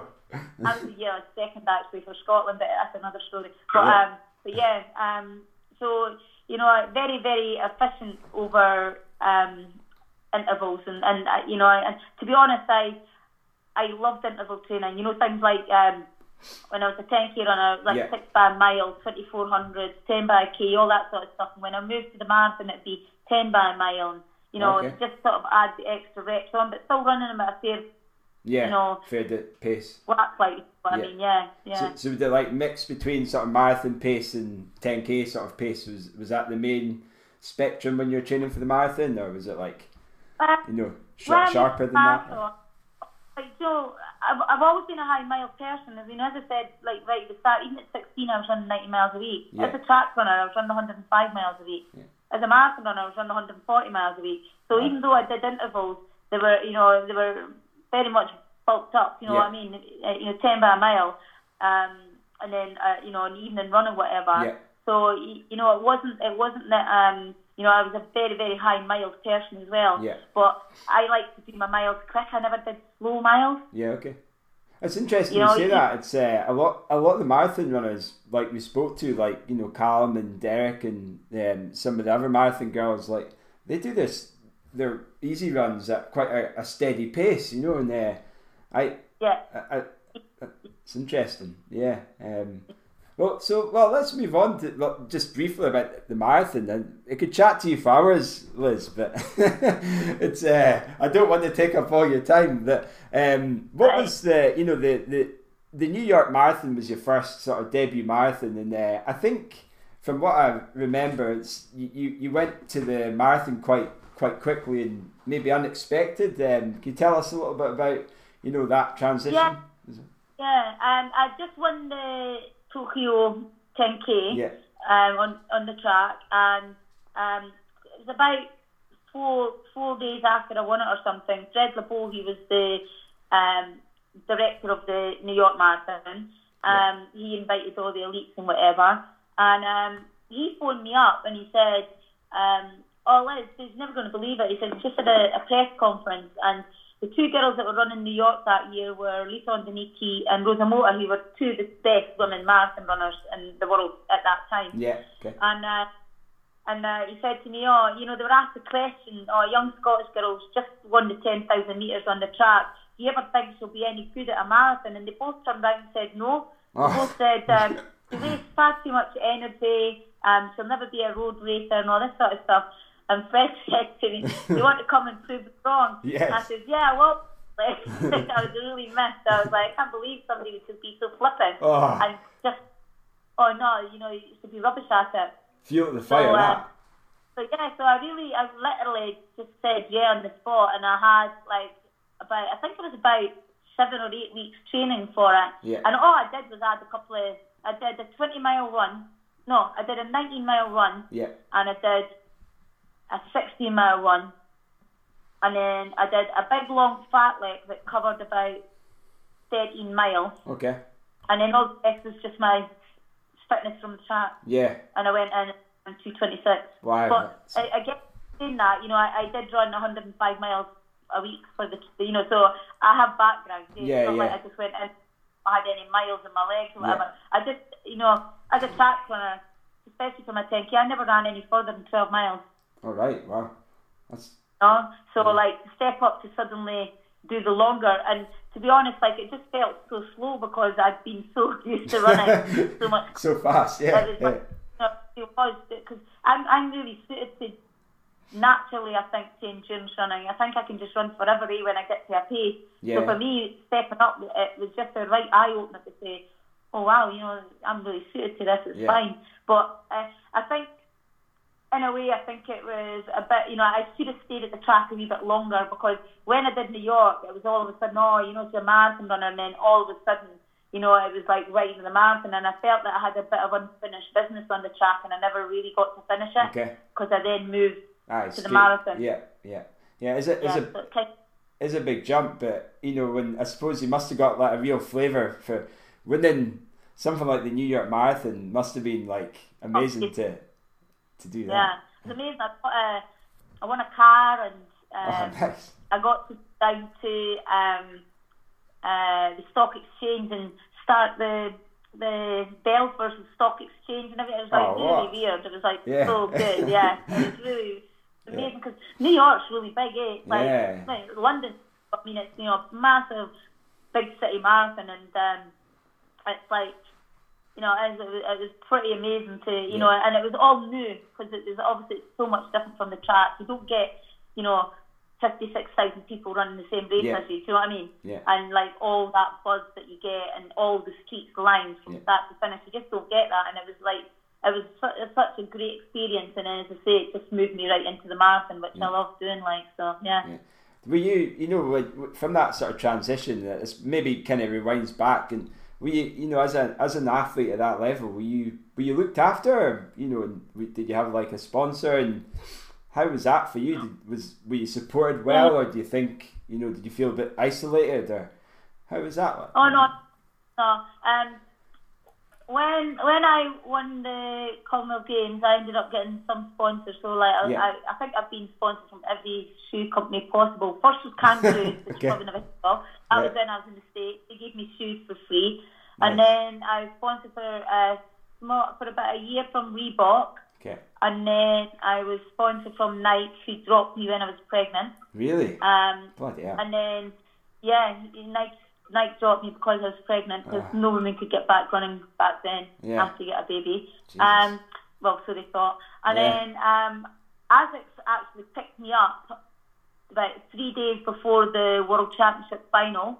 Um, I was in the, the kit shop in Tokyo yeah, and a little Japanese guy come up to me and he says, well, how are you and whatever. And I says who I am. He goes, I know who you are, I know who you are oh nice. and he says, and he spoke to me. And he says, "Are you who are you?" on?" And I said, "No sponsor." And he was like, "What's that?" And so he signed me on the spot, oh wow. which was like, and then I was signed. Uh, yeah, it was a guy called Nagoshi, Okay. and I signed with Asics on the spot, and Yeah. that was me till the end of my career. Oh wow. So they were my sponsor right through. I never went to any other shoe company. That they Yeah. were they were my sponsor. And a really really good, um, you know, sort of like even when you were injured, they really supported you and cared for you. Very very, um, you know, I would say like you know, the other family. You know, you got when you got to know them, real really really supportive, um, good and bad. yeah. Um, so, uh, so you know, I was very fortunate to be um, with a company that, that did look after me Yeah. really well. When I, when I got to um, after Tokyo, and that, I signed up with um, a management agent called Kim McDonald, Okay. um, and he was like one of the biggest managers that managed, you know, all the top athletes Yeah. Okay. um, in, in the sport. And so he was the one that, you know, arranged my travel, got me into my races and, uh, you know, um, all that, you know, all that sort of stuff. He, he sorted all that. And, you know, and I, so I was like, you know, back in the day it was still um, amateurs, so it all had to go into a trust fund. All right. And so you went, so you retired. So um, British Athletics, or whatever you want to call them back Yeah. then, they had people on a board that managed all these trust funds for the athletes. So Oh. you, you know, you're still amateur, you weren't professional. Right. And then once all that sort of, yeah, and then once all that sort of like changed and whatever, um, that was kind of towards me literally retiring, if you know what I mean. Yeah, so yeah. the last sort of three, um, uh, last couple of years, um, I left Kim in, when did I leave Kim? In about 90, oh, in late 90s I left Kim and then my husband then sort of dealt with things Yeah. and then um, I then retired in 97. So, so Yeah. yeah, when you get to that level, you usually have a manager that gets all your races and whatever and you'll probably have a kit sponsorship of some kind. Yeah. Okay. Yeah. Oh, oh it's, it's really good to hear. You know, like you, you had somebody who did look after you, like someone like Asics, and to do that, it's, it's brilliant. So, um, so yeah, Yeah, so and, but you have to get to a certain, like back then you had to get to uh, quite a, a level to Aye. get that support, eh? yeah. Well, I, I mean, It's- you, it's amazing. See- you see so many people getting like a lot of support at a lot lower level Yeah. nowadays. yeah. And, and Yeah. it just shows how, how tough it was for you back then. Like you know, to, to do what you've done, you know, as, as a female in the sport, with you know the distances that you excelled at, not really available as you were growing up to to now, and uh, is is incredible. And uh, another one I want to chat about, kind of, you know, Tokyo. You did Tokyo Marathon in, in 1992, and um, London Marathon. Uh, I was watching a wee bit of this, and we've been doing a an like an episode, like just an instalment of the London Marathon through the years during the, the, the lockdown, just to you know a bit of bit of news. There's nothing happening, so we'll be chatting about that. And uh, you know, what was that? Was your first? Was that your first London Marathon in '96? Was it? Um, I've done five, so I was Yeah. fifth in '95. Was it? '95. Okay. No, Yeah, 95, I think I was fifth. Yeah. And then I was second twice and won it. Yeah, and that, I think you won Oh, it I'm in third. '96. So yeah, first two seconds, a third and a fifth Yeah. in the five years that I ran it. yeah. yeah. And how was what was that like to win London? Oh, it, it was good to win it because you know obviously I'd ran it a few times before and you know I'd finished fifth, I was Yeah. second, and it was just like um, you know I really really wanted to win it if you know what I mean. Um, and uh, it was going into it again. It you know I was in good shape and. I think, like again, because it's in London and you know it's home support, it just makes it all the more better for the athlete. If you know what I mean? Yeah, yeah, you, you yeah. can really pick up your even if you're feeling rubbish. When there's so much home support, it just gives you that.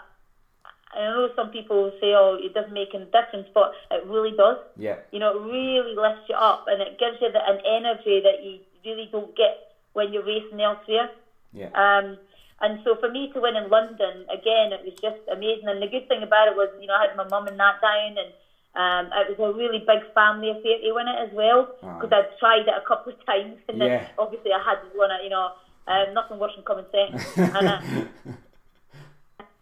yeah. So yeah, so you, that was that must have been an incredible experience, and yeah, just the, the atmosphere and amazing, amazing experience, and uh, it, it was um, a year that my brother run it as well. So you Oh, know, right. my Okay. mum was there, my brother was there, and yeah, um, it was just really an amazing event. But to actually win it, and you know, like just running down that mall on your own, and the buzz of the of the um, spectators, and Yeah. uh, you know, it's just amazing feeling. Probably one of the highlights for me personally, because you know, if you're British, it makes a difference. aye, You know, it really, really does make a difference. And to win it on home soil and Yeah. Britain, and you know, it, it just you know it ticks all those boxes. yeah, Um, as those sort of very you know one races that are right up there with you at the top of your career and experiences that you've experienced. yeah. Oh no, it's, I, I remember watching it. You know, I was like eleven years old, and it was just I couldn't believe it. You know, and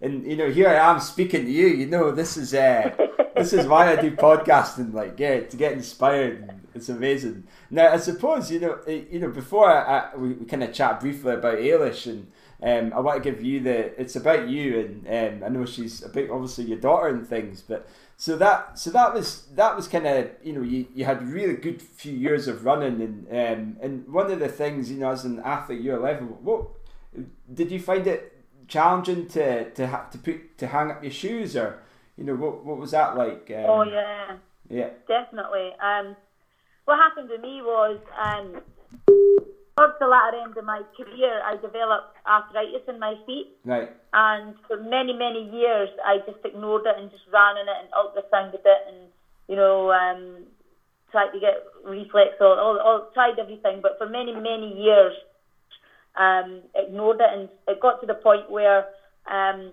the arthritis had um, created like an ulcer in my bone. Oh. And so my whole toe bone was rotted from like the, the joint up to the top of the toe yeah, and um, I was sort of advised saying like, you know, um, if you go and get an operation, six weeks you'll be back running. right, So I went into hospital, got the operation, and the operation sadly didn't work.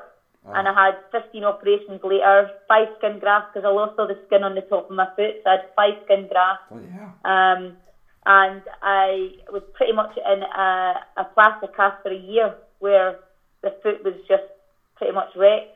And then, um, you know, you always think, like, even even in the plaster cast, I'd be on a bike, I'd be on the elliptical, Yeah. you know, always thinking, you know, once this is off, I'll get back, I'll get back.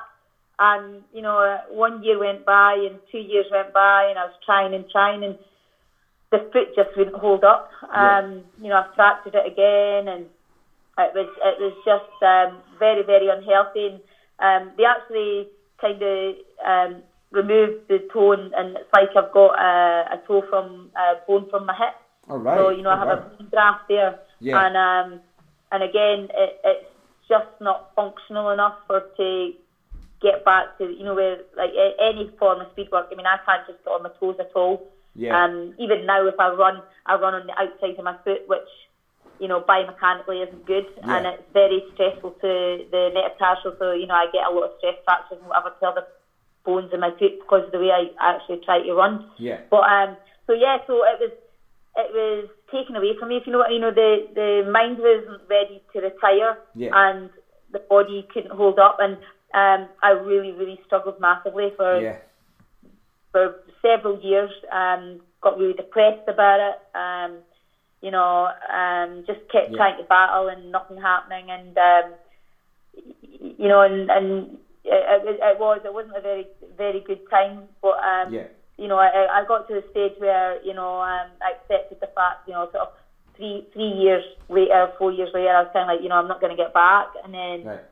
Um, I got into um, being chair of Scottish Athletics actually, and that Yeah. kind of like gave me a right big focus there. And I was actually into coaching by then as well. I was coaching a wee girl called Colette Fagan, who's Oh, yeah, yeah, from Glasgow, Yeah. and um, Colette got um, a junior bronze at the European Juniors for 5k. Uh-huh. And um, so I got of busied myself starting doing other things.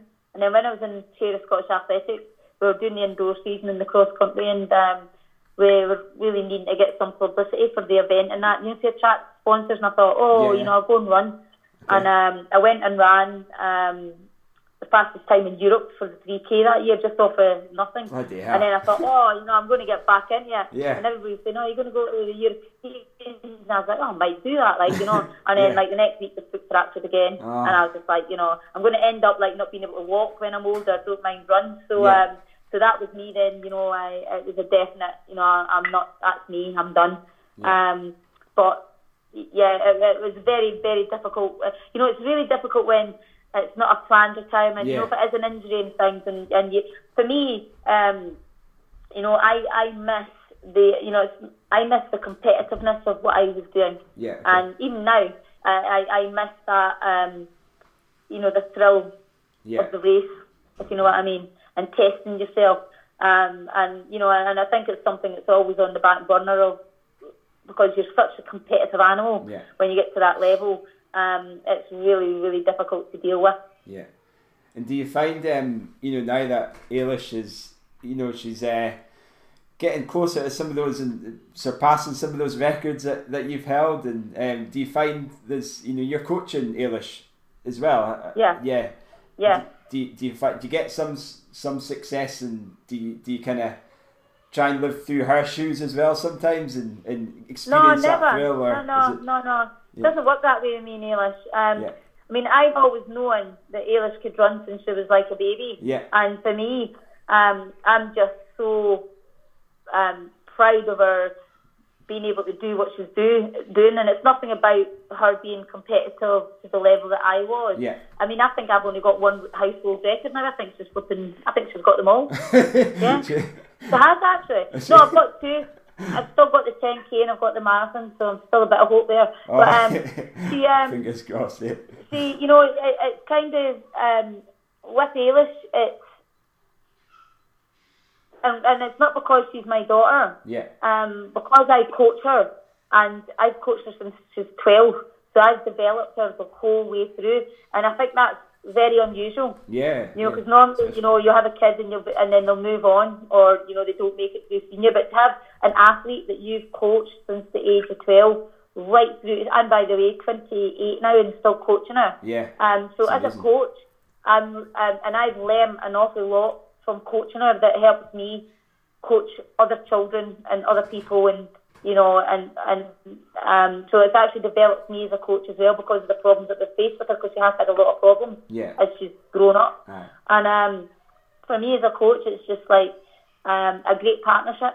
Yeah. And it's it's not daughter, you know, it's not um, mother daughter. I mean, as a mother daughter, um, she's a, you know couldn't be any more prouder of her. Yeah. Um, I mean, she's, she's just an amazing, amazing person. But I think um, just for the person that she's turned out, I think you know, I think she's um, you know, she's she's very good for the sport. Yeah, I think she's absolutely, very yeah. fresh for the sport. Um, I think you know she sort of has everything that would um, pertain to what you'd want athletes to do with the Yeah. sport for youngsters coming through. Yeah. Um, and you know, I'm just very, very honoured and proud to be coach and mother. Yeah. It's a very unusual partnership. Yeah, and do you know what? Like you know, you see the resemblance in, in, in both of you.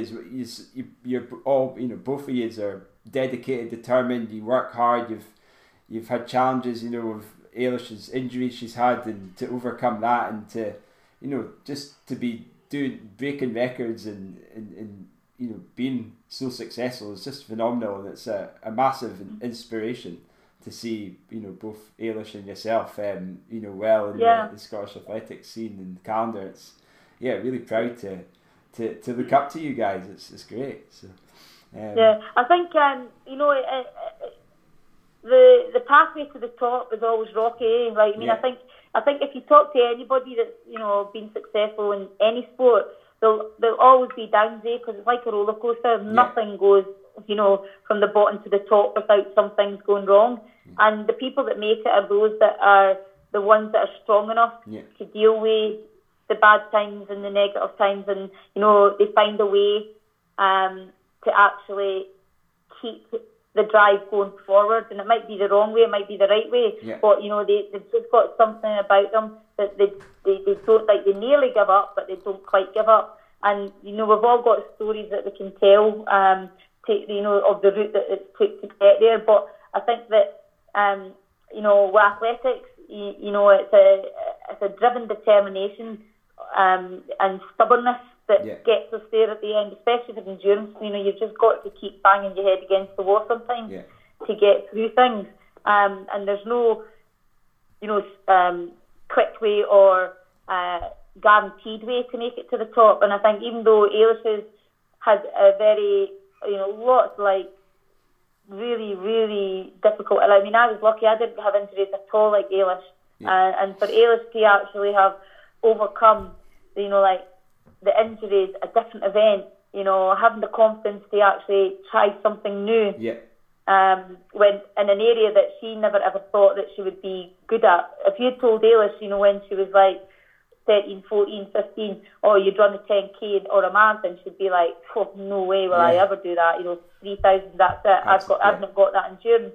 But you know, um, it's great to see her journey and how she's opened up to a host of and creating a host of new possibilities Yeah. from something that you know, could have been the other direction. Because, like, you know, when she did her injury, she could have just walked away from the sport, but she was like, no, I'll give it a try, you know, because it was me that said to her, you know, get to the flat, let's do 5k running. And, and you know, she was like, yep, let's do it. yeah. And, you know, it's just amazing how she was able just to find that inner strength. And, you know, it doesn't come from me or uh, a dad or whatever, it comes from Eilish Yeah. and that's you know, and and she um she is quite an inspirational young woman, Yeah.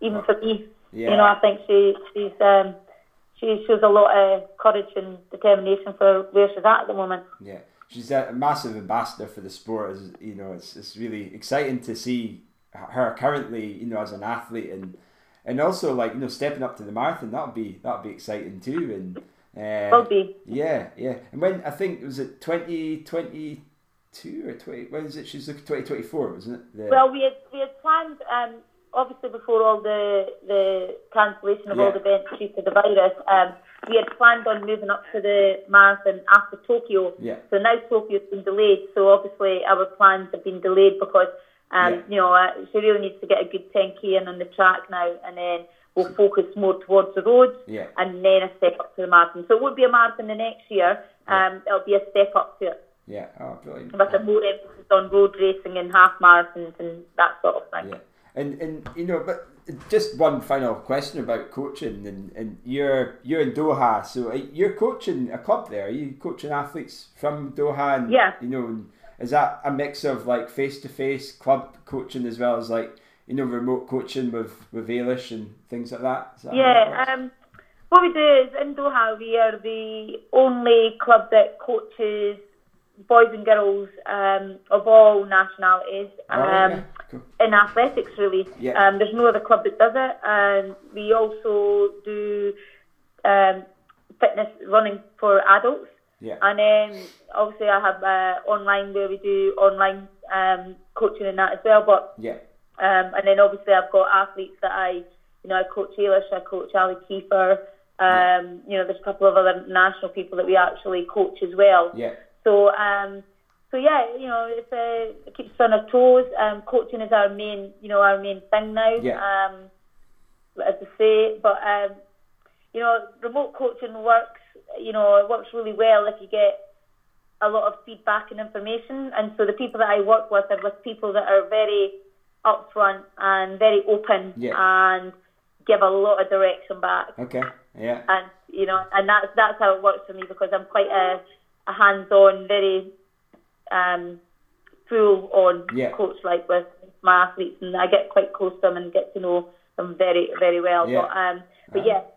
But uh, you need to you need to have a lot of information if you're going to do online, which is like with Eilish, it works really well because I know what she's had Yeah. to do in breakfast, morning tea. You know, it's like it, back and forth, back and forth, back and forth. Yeah. Um, and the good thing about Eilish too, and, and not only Eilish, but the people that you work with, um, they've got to have respect for the body so that, you know, um, they've got to understand that, you know, if they get up and their heart rate is up five beats, they've got to respect that, Yeah. Okay. let me know, and then we change the program because um, they're in control of how their body feels. Yeah. And so if they're going to get sick, if they're not feeling 100%, they've got to be honest with themselves so that they don't overlay um, train or, or train when or push in training when they shouldn't because Yeah. they're below par. So um, so we work a lot on them developing their own awareness of you know, like you know the way sometimes if you think get up and think, oh, you know, I don't feel like I'm not doing a train session, so you feel guilty for the rest of the day, Yeah. Yeah. and then and then and then you sort of like squeeze it in because you've missed it. Yeah. You know, yeah, that type yeah. of feeling. Well, I, I work, you know, I, I work on getting them to get rid of that, you know, so that Ah. if they miss a day, there's no guilt or whatever. It's Yeah. because your body's telling you you need that recovery or whatever, and um, and it's uh, you know, and it works really well because they really get a good feeling for when not to do something and when to do something. So yes, it works well. Brilliant. Well, one final question before we fire uh, fart. Like I did say, that was going to be the last coaching one, but it's maybe not as a coaching one as such. Um, what would you, you know, we all we kind of a- ask this question a lot to you know role models like yourself. And what would you, what one bit of advice would you give li- the listeners who are listening? You know, and the- our ranges from peop elite athletes to you know um, people who just want to complete a certain distance. What what would you give them in terms of the advice from the, the sport of running? But for just anybody sort of starting just to go for 5k or 10k, just normal people running. Yeah, yeah, yeah, or, or, uh, yeah. That Yeah. and and uh, really any anyone really who who who is Yeah. looking to get into running. I mean, I think the, the the best piece of advice that I could give every anybody is concentrate on you as an athlete and not on what others do. Okay. Because you know, um, it's all about your development. Yeah. And you know, one training program does not suit all. Mm-hmm. So you've got to discover what type of athlete you are and what makes you tick. Yeah. And then you work with what's best for you and not what's particularly best for your mate or a person that's ran. Like if you want to run 30 minutes and you look in a magazine, you see, oh well, Mo Farah did this, so I'm going to do what Mo did. Yeah. No, it's not the best thing to do. You know, you can look at what other people do, but then you've got to decipher that as to how does that fit with what you are and what Yeah. you're doing to make you better. Because we're all different shapes, forms, strengths, and weaknesses, Yeah. and you have really got to discover yourself. So I would say take the time to discover the athlete in you, and then work on developing that rather than worrying about you know other people's um, programs and what they're doing, and also learn to appreciate yourself so that when you are tired, you learn to respect that you know you are tired for a reason and don't get any big guilt trip that you've got to keep pushing, pushing, pushing. You know, learn how the body feels and respect it so that you get full recovery. Because smartest trainers in the world are those that recover best. Okay. Wow, that's amazing advice. Wow. Uh, usually somebody just says, just enjoy it. That's like, that's really good advice. Uh, I'm, I'm, I'm, you know, it's been an absolute privilege to to speak to you, and you know, I've learned so much just chatting to you. It's amazing. So, just before we go, I'll, I'll fire some uh, fartlek questions to you. Um, Okay. you, you decide how long or short the fartlek can be. I'll let, I'll leave that to you. All right. um, miles or kilometers? Miles, Miles. Rest day or recovery run? Recovery run. Nice. What's your fa- have you got a favourite movie? Beaches, but we're Bette Midler. Oh, nice. Okay. Pasta or rice? Rice. Nice. Have you got a running hero? Bit of ice. Oh, nice. only because she like I met her and um, she was uh, the best I'd say female distance runner when I was growing up, like world records below or Yeah. won me or whatever. And she actually ended up coaching me as well, so I've been on her. But yeah, great advice. Yeah, that's that's amazing, amazing coach to have. Uh, Yeah. You know, wow, wow. Morning shuffle at evening saunter. Morning shuffle. I'm more a morning person than a night. Yeah. Pre-race meal, Porridge. porridge. What's your least favourite running race? Least favorite, least favorite running race. Yeah. Um. Ooh, that's a difficult one. Or what? Let, let's I've not got a least favourite because like, I always used to love running. Even if it, even like I mean, I jump into local races and everything just Yeah. to get a run. So I've got not got a least favourite one at all. Yeah. No. Yeah. Fair enough. What fit? This is this is one that's bespoke to you. Dundee or Doha? Dundee. Eh. Hundred percent. Yeah. Representing GB or Scotland, what was your biggest? Scotland. Nice. Favorite event? Definitely the 10k. I love 10k running on the track. I think it's really exciting, and it really annoys me when people say it's boring because 10k running is both a mental race and a, an endurance race Yeah. physi- physiologically. And I think you know you've got a lot of things go through your head, and you've got to think about how you run. It's about strategy as well. Yeah. And I think it's when you get a good 10k race, it, it can be exciting. Yeah. And and listeners, just watch Liz's uh, runs on YouTube. You'll you'll you'll see it's not boring at all. She doesn't make it boring anyway. uh, what's your favourite shoe? Shoe. Yeah. I like the Asics Kayano, and the reason I like the Asics Kayano is because my foot's rigid, Yeah. Okay. and if I do a lot of running, I really need um, a solid shoe that's got a lot of support. Okay. And that that's probably the most structured shoe that I've ever ran in, and Oh. I, I I even buy them for myself. I don't get them anymore free, unfortunately. Nice. but um, but no, they're the they're the ones that I go down to the sports shop and buy. Ah. Kayano's. Okay. Uh, a couple other last couple of questions. Do you drink beer or anything like that? Or you do you, I don't drink. I was teetotal all my running days, Yeah. uh, up to about thirty-two, yeah. and then I was forced into drinking, as I was called antisocial, Okay. and so I I started out on like I don't even know why I how I could have managed it. I drank um sweet martini. I don't even know if you remember Uh, that. It was absolutely I think so. Yeah. Yeah. started out on that it Uh-huh. was sweet and it was like lemonade, and then um, now I really do like um, I love a good red wine. Oh, that nice. would probably be my and I, I, if I'm going, yeah, a, a good red wine would be probably my favourite drink Okay. to Yeah. drink now. And what's your favourite training session? Whew, a favourite training session would be 10 by a K with six second recovery. Ah. Because you, you're clipping along at a really good pace, but it's still short enough recovery that it gets a bit tight towards the end. Post interview, all the listeners will be doing 10 by a K on Strava. So, but yeah, we'll see how that goes. one more, if you were to do one more race in your in your prime, what race do you think you would have done, or would you can repeat again, perhaps? If I, yeah, Olympics. Wow, okay. Do, any specific event, or I would do the exact same race, yeah? But I'd win it this time. nice. good question. Good answer. like I know where it went wrong. Put it that way. oh, amazing. Well, well, Liz, it's been an absolute pleasure. I've this is such an amazing interview. I've really enjoyed speaking to you. I've looked up to you for so many years, and um, I'm really excited to share this with our listeners. And um, yeah, I'll hopefully see you at some point soon. You know, if you Yeah. if, if uh, you ever come back well, to hopefully Scotland. and- listeners will enjoy. yeah, oh, they will do absolutely. So uh, yeah, thanks so much for that, Liz. Okay, Cheers. pleasure for asking me. Thanks.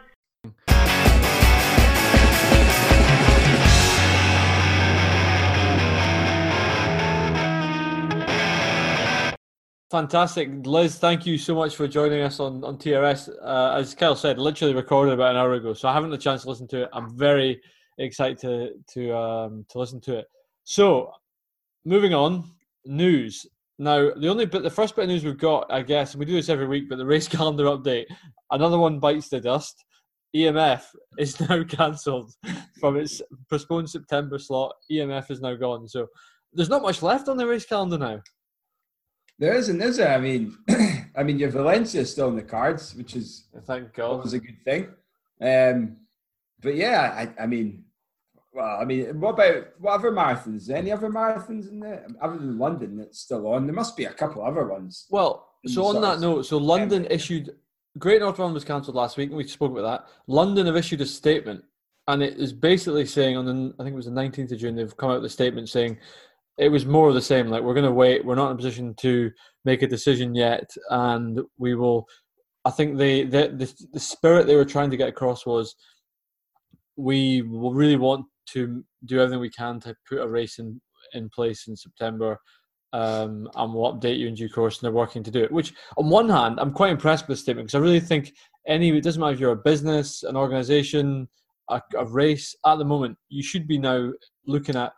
We can't do what we normally do. So if you London Marathon can't just say right, how do we organise the lot, how do we run our usual race in September, that October? That ain't going to happen. But I think people and places and all businesses should be looking at how what can we do in September? So if London, maybe it's an elite only race, maybe it's a championship race, maybe it's waived masses, who knows what it will be. But I hope that they are genuinely. It sounds like they are really trying to make to do everything they can to bring one about. But the only the only thing I didn't really like about it is, for me, it feels like we're heading towards some kind of BS virtual race. Now I'm all for the, I'm all for some of the virtual races that have happened. Like you know, West Ham Way was a great example. That's a cool virtual race. The Red, Red Bull Wings for Life was a cool virtual race. Actually, yeah. the first few five Ks were cool.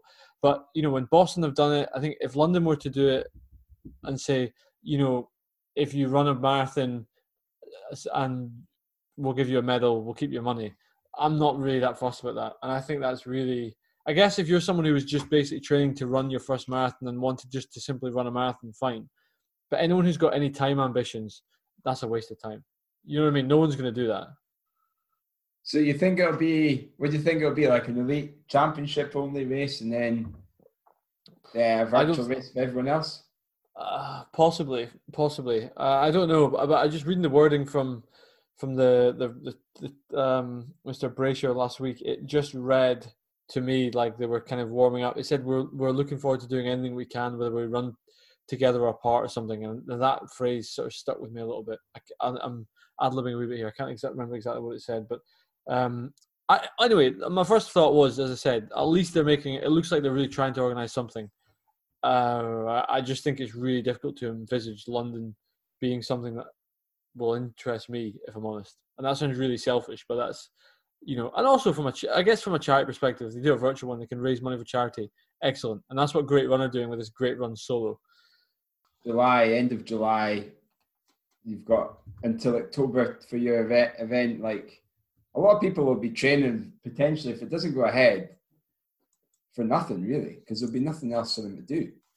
what's what, not just make the... a decision like all the other marathons and just just do whatever they need to do, and rather than just keep letting people, you know, have hope and, and train through something and then just it's all for nothing. I mean, yeah. I know, you know, I know, I know that's something that they've they've mentioned in the this, you know, the in his statement about focus on your own health and the health of those around you, focus on running and exercise is an important thing. We should be all doing it. But um, yeah, I don't know. It's maybe they should just bite the bullet and just let people know what the truth. You know, twenty eighth of when is it? The twenty eighth of July is the next update. That's in that's in another six weeks. So what was quite so? I mean, he says Hugh, Brasher says in his letter. I'm sure that most listeners will have read this, but he says as I write, there are currently just over 15 weeks before the planned date of our 40th race on Sunday, 4th of October. Therefore, on the usual timescale for our event, we are currently at the equivalent of the first week of January. Now, I'd be, I would be, and I think that is a, that is like literally week one of of London training. Usually, the first week of January. That's when you think, right, shake out my New Year's hangover. I'm cracking on and I'm training for for London now. I think six weeks down the line, ten weeks out is too late. I tend to agree yeah. with you. Um, I put it this way: I'm going to I'm going to do a marathon block this year, regardless. But I won't be starting it for London because I don't think it's going to happen. I'll start it for uh, Chicago. Uh, Chicago. I'm reading the reading the word Chicago on the screen. Start it Valencia. for um, Valencia.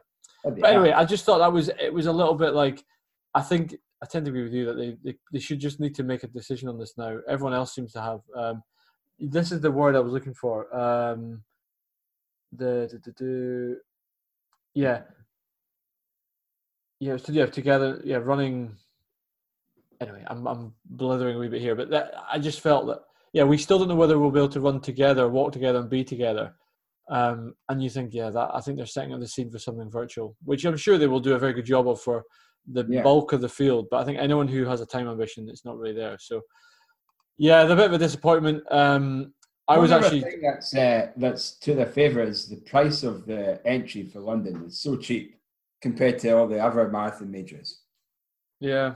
You know, like you know, so even if it was to go virtual, then hopefully they they still you know, the, the actual event as well is still financially stable for the years ahead as well, and the sponsors things. Yeah. So you know, compared I think, to some it, other I think race, for London race uh, or events, they're going to be in True. some turmoil. You know? Well, they'll be hurting big time. Yeah, I mean, it's a real. It'll be a real concern to see which which races survive for next year. And I think EMF will be interesting. I mean, obviously that's they have three events in one day. I imagine that's you know for them to lose, to have to put or cancel their full setup. That's a shame.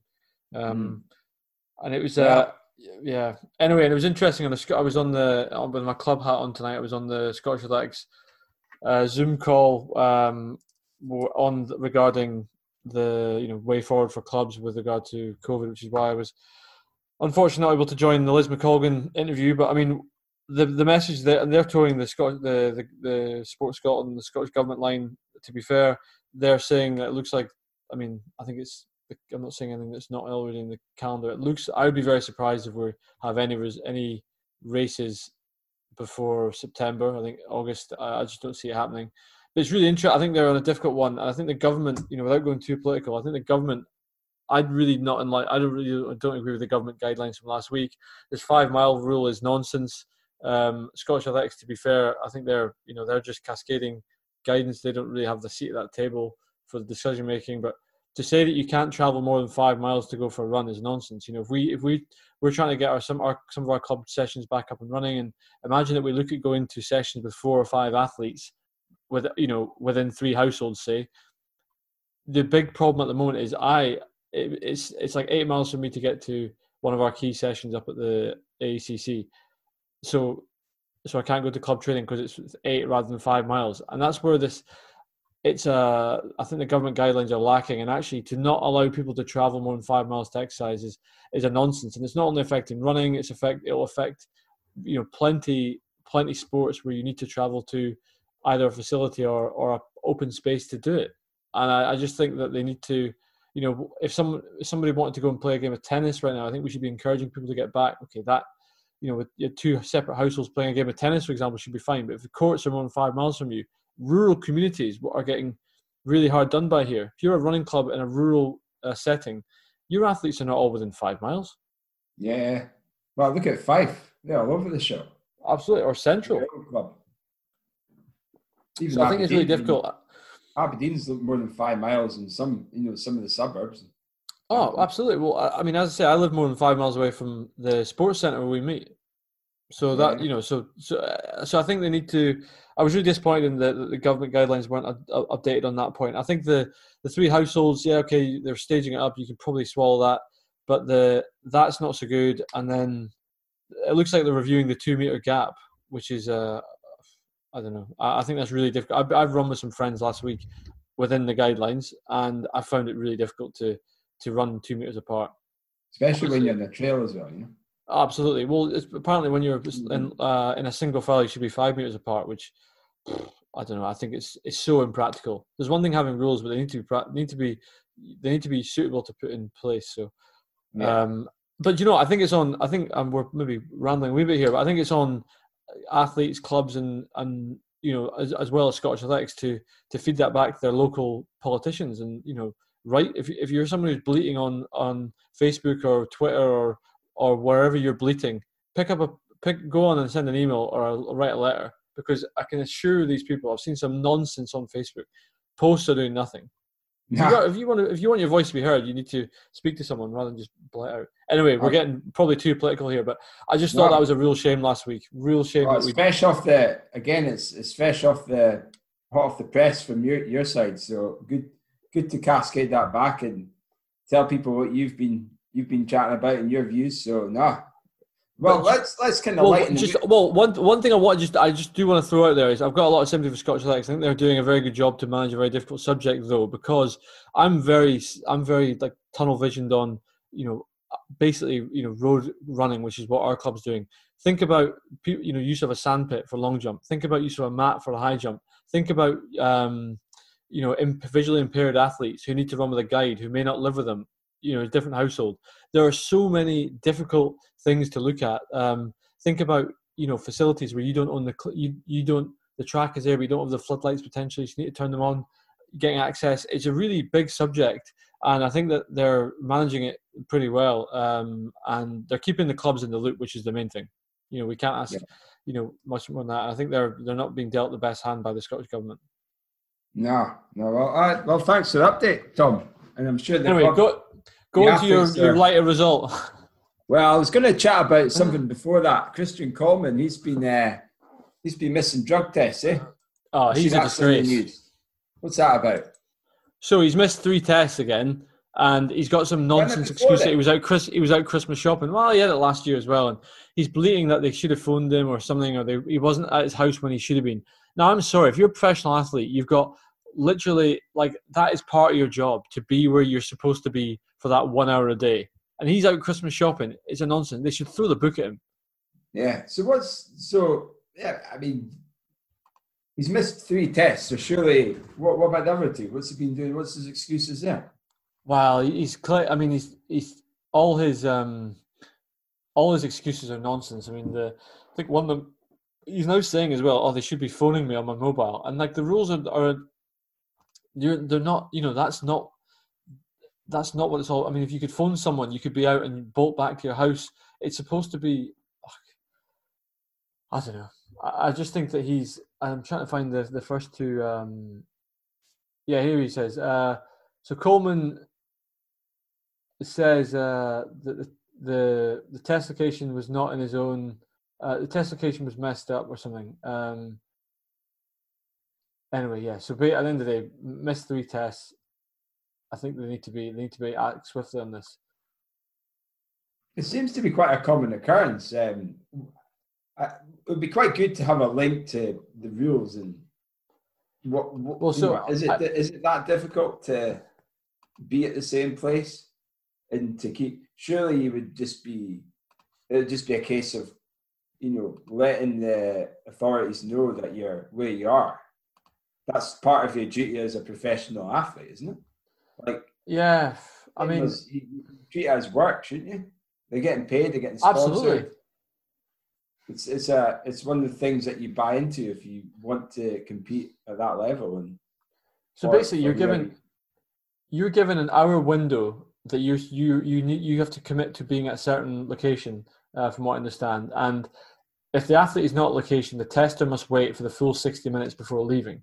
Um, Coleman is claiming that every other time he's uh, he's been tested, that the that he's um, he's been contacted by phone, and he also claims that the tester wrote an incorrect address on the unsuccessful attempt form. Now that's okay. That is only actually one of his tests as well. Um, and it says, you know, he missed one, he previously missed a test on 16th of January 2019, um, and then he experienced a filing failure on the 26th of April 2019. Um, anyway, and now he's saying he's kicking off, saying the set, the the process doesn't work.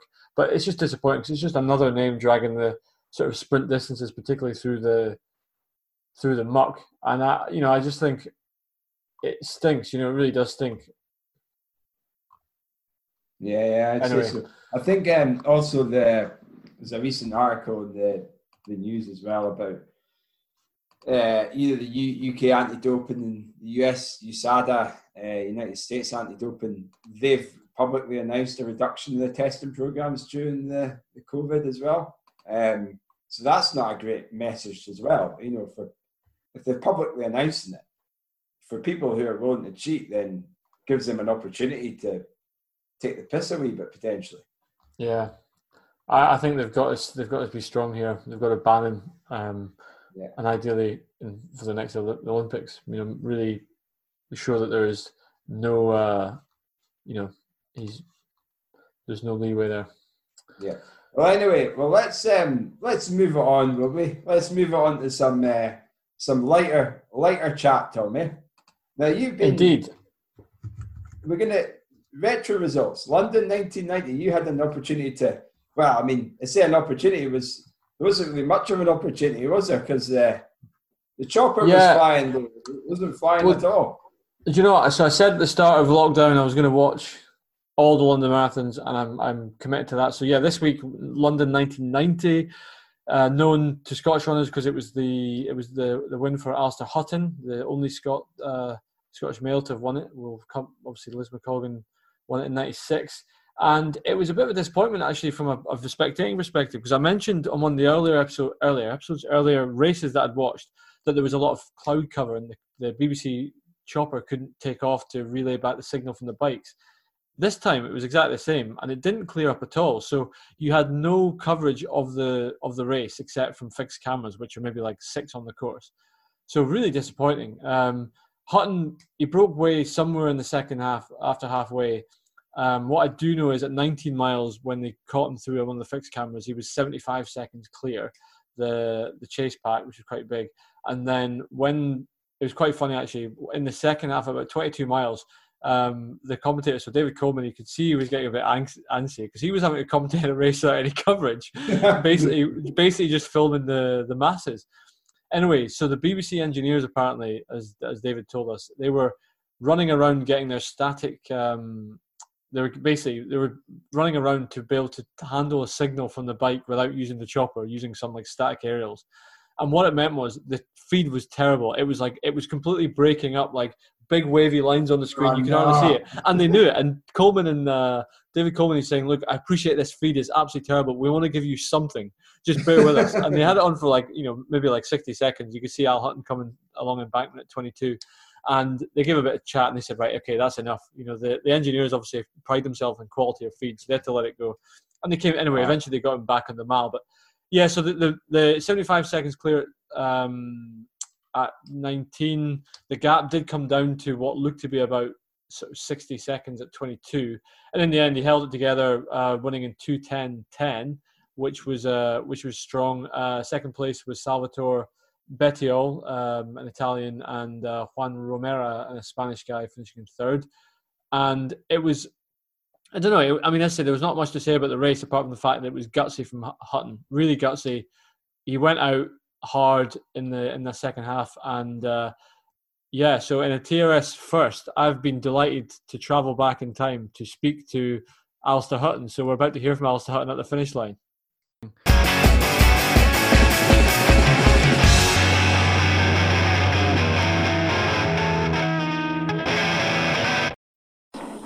Allister, thanks for coming on TRS. Congratulations. That was an incredible win. We've seen you vie for a position at London in the last few years, but yeah, to win this year, you must have been super chuffed.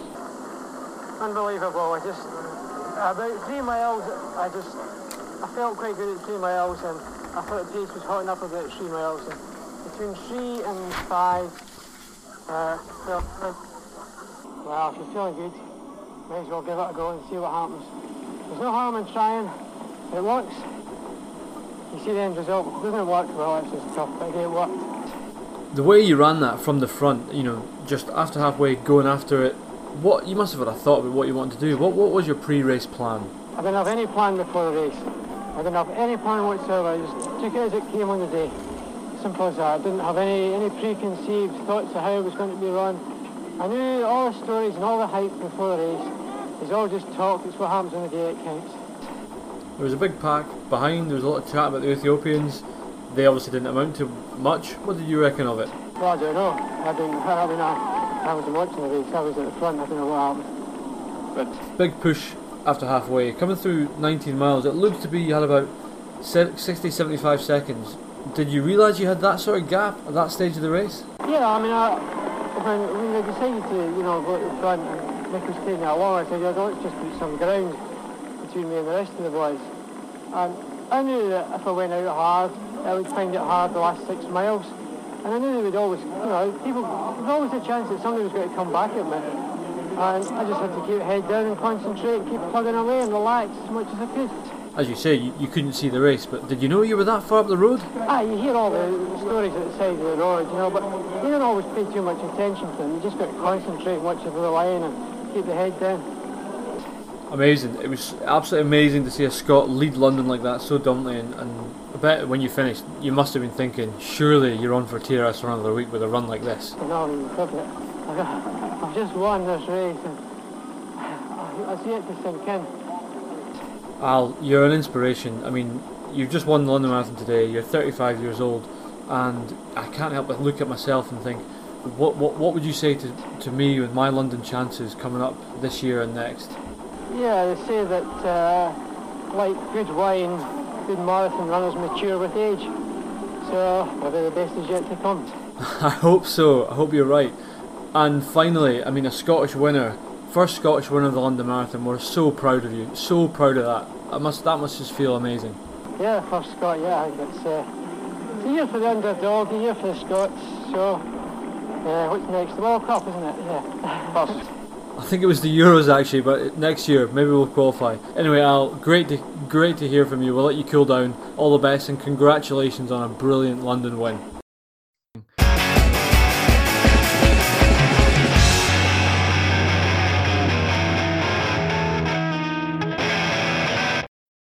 Going well. Just before that, I mean, rounding off the women's side, uh, we had I don't know if you watched that or probably the feed for the the, the, the women's side was probably not not that great either. Uh, Poland's Wanda Pan- Panfil, 226.31, uh, and then the second and third were both from the US. Francie Larrieu Smith and Lisa Ransberger uh, from the US in 228.01 and 228.15 respectively. So that rounds off your London Marathon results, folks. Um, Indeed. So I'm looking for. I'm looking forward to when we get a bit better coverage. I've got to say, I feel like it's. I was so excited with the Al Hutton one, and I was so disappointed that we couldn't watch it. So anyway, yeah, 91. Hopefully, we'll get better.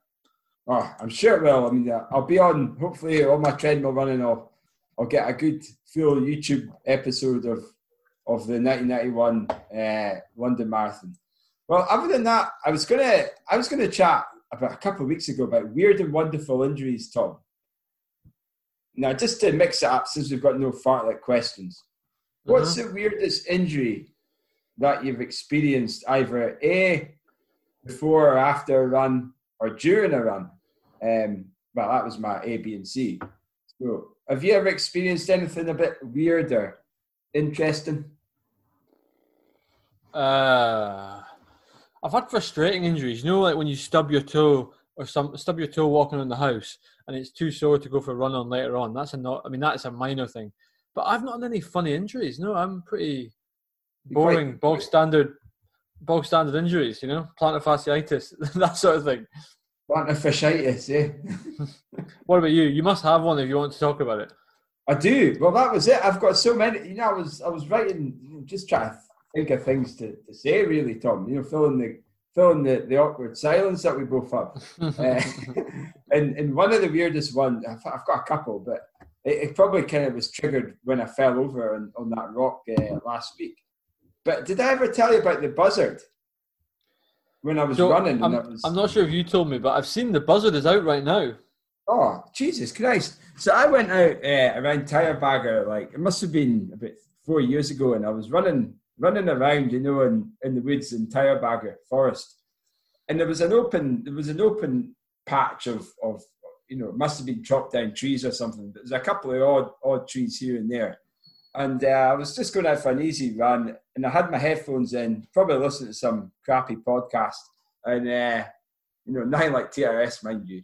And and all all of a sudden, I I feel this big, massive like slap in the back, you know, the back of my head, and I thought it was somebody who was hiding behind a tree, who knew me, who who thought it'd be funny just to give the boy a slap in the head, and uh, and I looked at, and I, I ended up looking behind and going back to see if there was anyone behind the tree. No one was behind the tree, and then I just touched my the back of my head, and I felt blood all over my hand. I thought, oh shit, Jeez. what the hell's that? And then I saw this buzzard coming down for a second attempt to swipe me. And I thought, oh my God, this is it. This is the end. And yeah, the buzzard slapped me in the back of the head. But it didn't really feel, you know, the more I think about it, the, the best way of describing a buzzard attack is a metal pole. Somebody's smacking you with a, a metal pole in the back of your head. Not like I've ever had a metal pole smacked in the back of my head, but that's what it felt like. It was Oh, it was dear. it was crazy. Sounds horrendous. it. Oh man. So anyway, anyway, folks, this is a lesson for you. If you make sure you look where you're going when you're going for a run, not just at your feet, not to the side, not to the, you know, also behind you, but also look above for any swooping buzzards in the forest, especially if you know any hot spots. And this is where I would encourage you to use your social media and your, you know, your running Mm, good shout. pages, and in in case there has been any any buzzard attacks, because there's been a couple of people I know who've had a real bad, horrific injuries, and What I know that person- old man, old man Dave got taken out by the buzzard quite recently, and I think in our uh, one of our uh, sort of metro uh, old boys, Rob Taylor, he he as well got taken out, and I think there's one that Kirkhill Tyrebagger area. I think is right. Yeah. There must be one that lives up there oh, looking after his bairns. must be. But anyway, that was one of my weird weird injuries there, Tom. Uh, just. I'll have a any- think. I'll, I'll- think. I'll think for this the weird injury feature next week. If I've, I I must have one somewhere. And listeners, let us know if you've got a. a- I'll, there's you know a clubmate of mine uh, who will remain nameless. I remember he was talking about how frustrated he was. He lost two weeks of training because he had a vasectomy. Like that's Oh. absolutely rotten. Jeez. Oh, So listeners, let us let us know what your weird and wonderful injuries are, and then and if there are tips that you can give to uh, other listeners. Well, I mean, yeah, that's it. So, yeah, I, this is one of the reasons I wanted to say it to encourage the listeners to tell us their weird injuries. I've got, I've got a couple more that I'll, uh, I'll perhaps reveal next week. Um, one of them in particular is a bit, a bit, um, a bit below the belt. Let's say that. nice. Ah. well, anyway, we're, we're on to the sort of last topic. TRS run of the week. Do we have a TRS run of the week, Tom? During our lockdown, we're going to have to take this section out, eh? I think we are honestly. I, I think that no. I mean, I, I I'm I'm actually no. Let me. I'm gonna. I'm gonna. I've got one. I've got one. go. I'm gonna put it to someone because I know he's a listener. It's just come to me, and he's the only person I know who did this. So Saturday, just past 20th of June, was the summer solstice, longest day of the year. Now there's a guy, uh, a clubmate of ours, uh, Quentin Chalmers, who ran an event called the. I think it was the P24. I think it was called, and it's basically how far can you run while the sun's up in that Was this not part of the Solstice 24 event? It may it may well be, and if so, and I but I, it, I I'll be honest, it was it totally missed my radar. I wasn't aware of it. Um, uh, anyway, so I think um, I think I thought that was pretty cool actually. Wow. So how, how many, uh, how long did you run for? He did, well, so he ran it. It was it's called the longest day. Actually, it's uh the event that he did is a is, is from Phoenix in the states. I think Quentin's uh he spends a lot of time out out there. And um, anyway, I'm looking into the. I'm trying to see if I can find his uh his um his result. But I know that he he did it in chunks. So he like he had a he ran for a bit at his breakfast, went for another run, went for a run later on, and like chunked it like that. Um, which is which is quite a cool way to do it. It's kind of it might have been actually. Do you know what? That would have been a great warm up for you. nah, I'm, I'm, I don't want to peak too early, Tom. I actually, I think we need to put a sweepstake on, like a prize for the TRS listener who can closest guess to how far you run in 24 hours. That would be I think that- fantastic. That's a great idea. There you go. So, five. So, do you know, we, five. It someone like, and um, you, Kyle will f- finalize the details, but someone like five an entry, and the the winner, either the winner gets a bottle of whiskey or the winner gets half of the money, and the other half goes to charity or something. Goes to I your like that. charity, Definitely. like a raffle. Yep. I'll, we'll make it happen. I'm, I'm absolutely keen for that. Um, what I'll, what I'll say is that the, the fundraising page is, has been set up as we speak. Um, so I, I don't I can't remember the um, like I, I I'm perhaps mentioned a couple of weeks ago and last week the the charity that I'm running for is the Kathumba Edwards charity. Um, so that's um, helping improving the lives of families and uh, less fortunate than many of ours uh, in Kenya, and um, and also CHAS, which is a ch- children's charity in Scotland that's uh, that supports children with life-shortening illnesses as well. So it's really quite close to my heart, and um, I th- both fantastic charities in their own right. And the chat, you know, the, the money that I raise will be split 50-50 too. So if anyone wants to donate, um, you, you can do uh, as of the start of this, um, yeah, from from the, the release of this podcast and, and until and, and post challenge attempt as well. So there you go.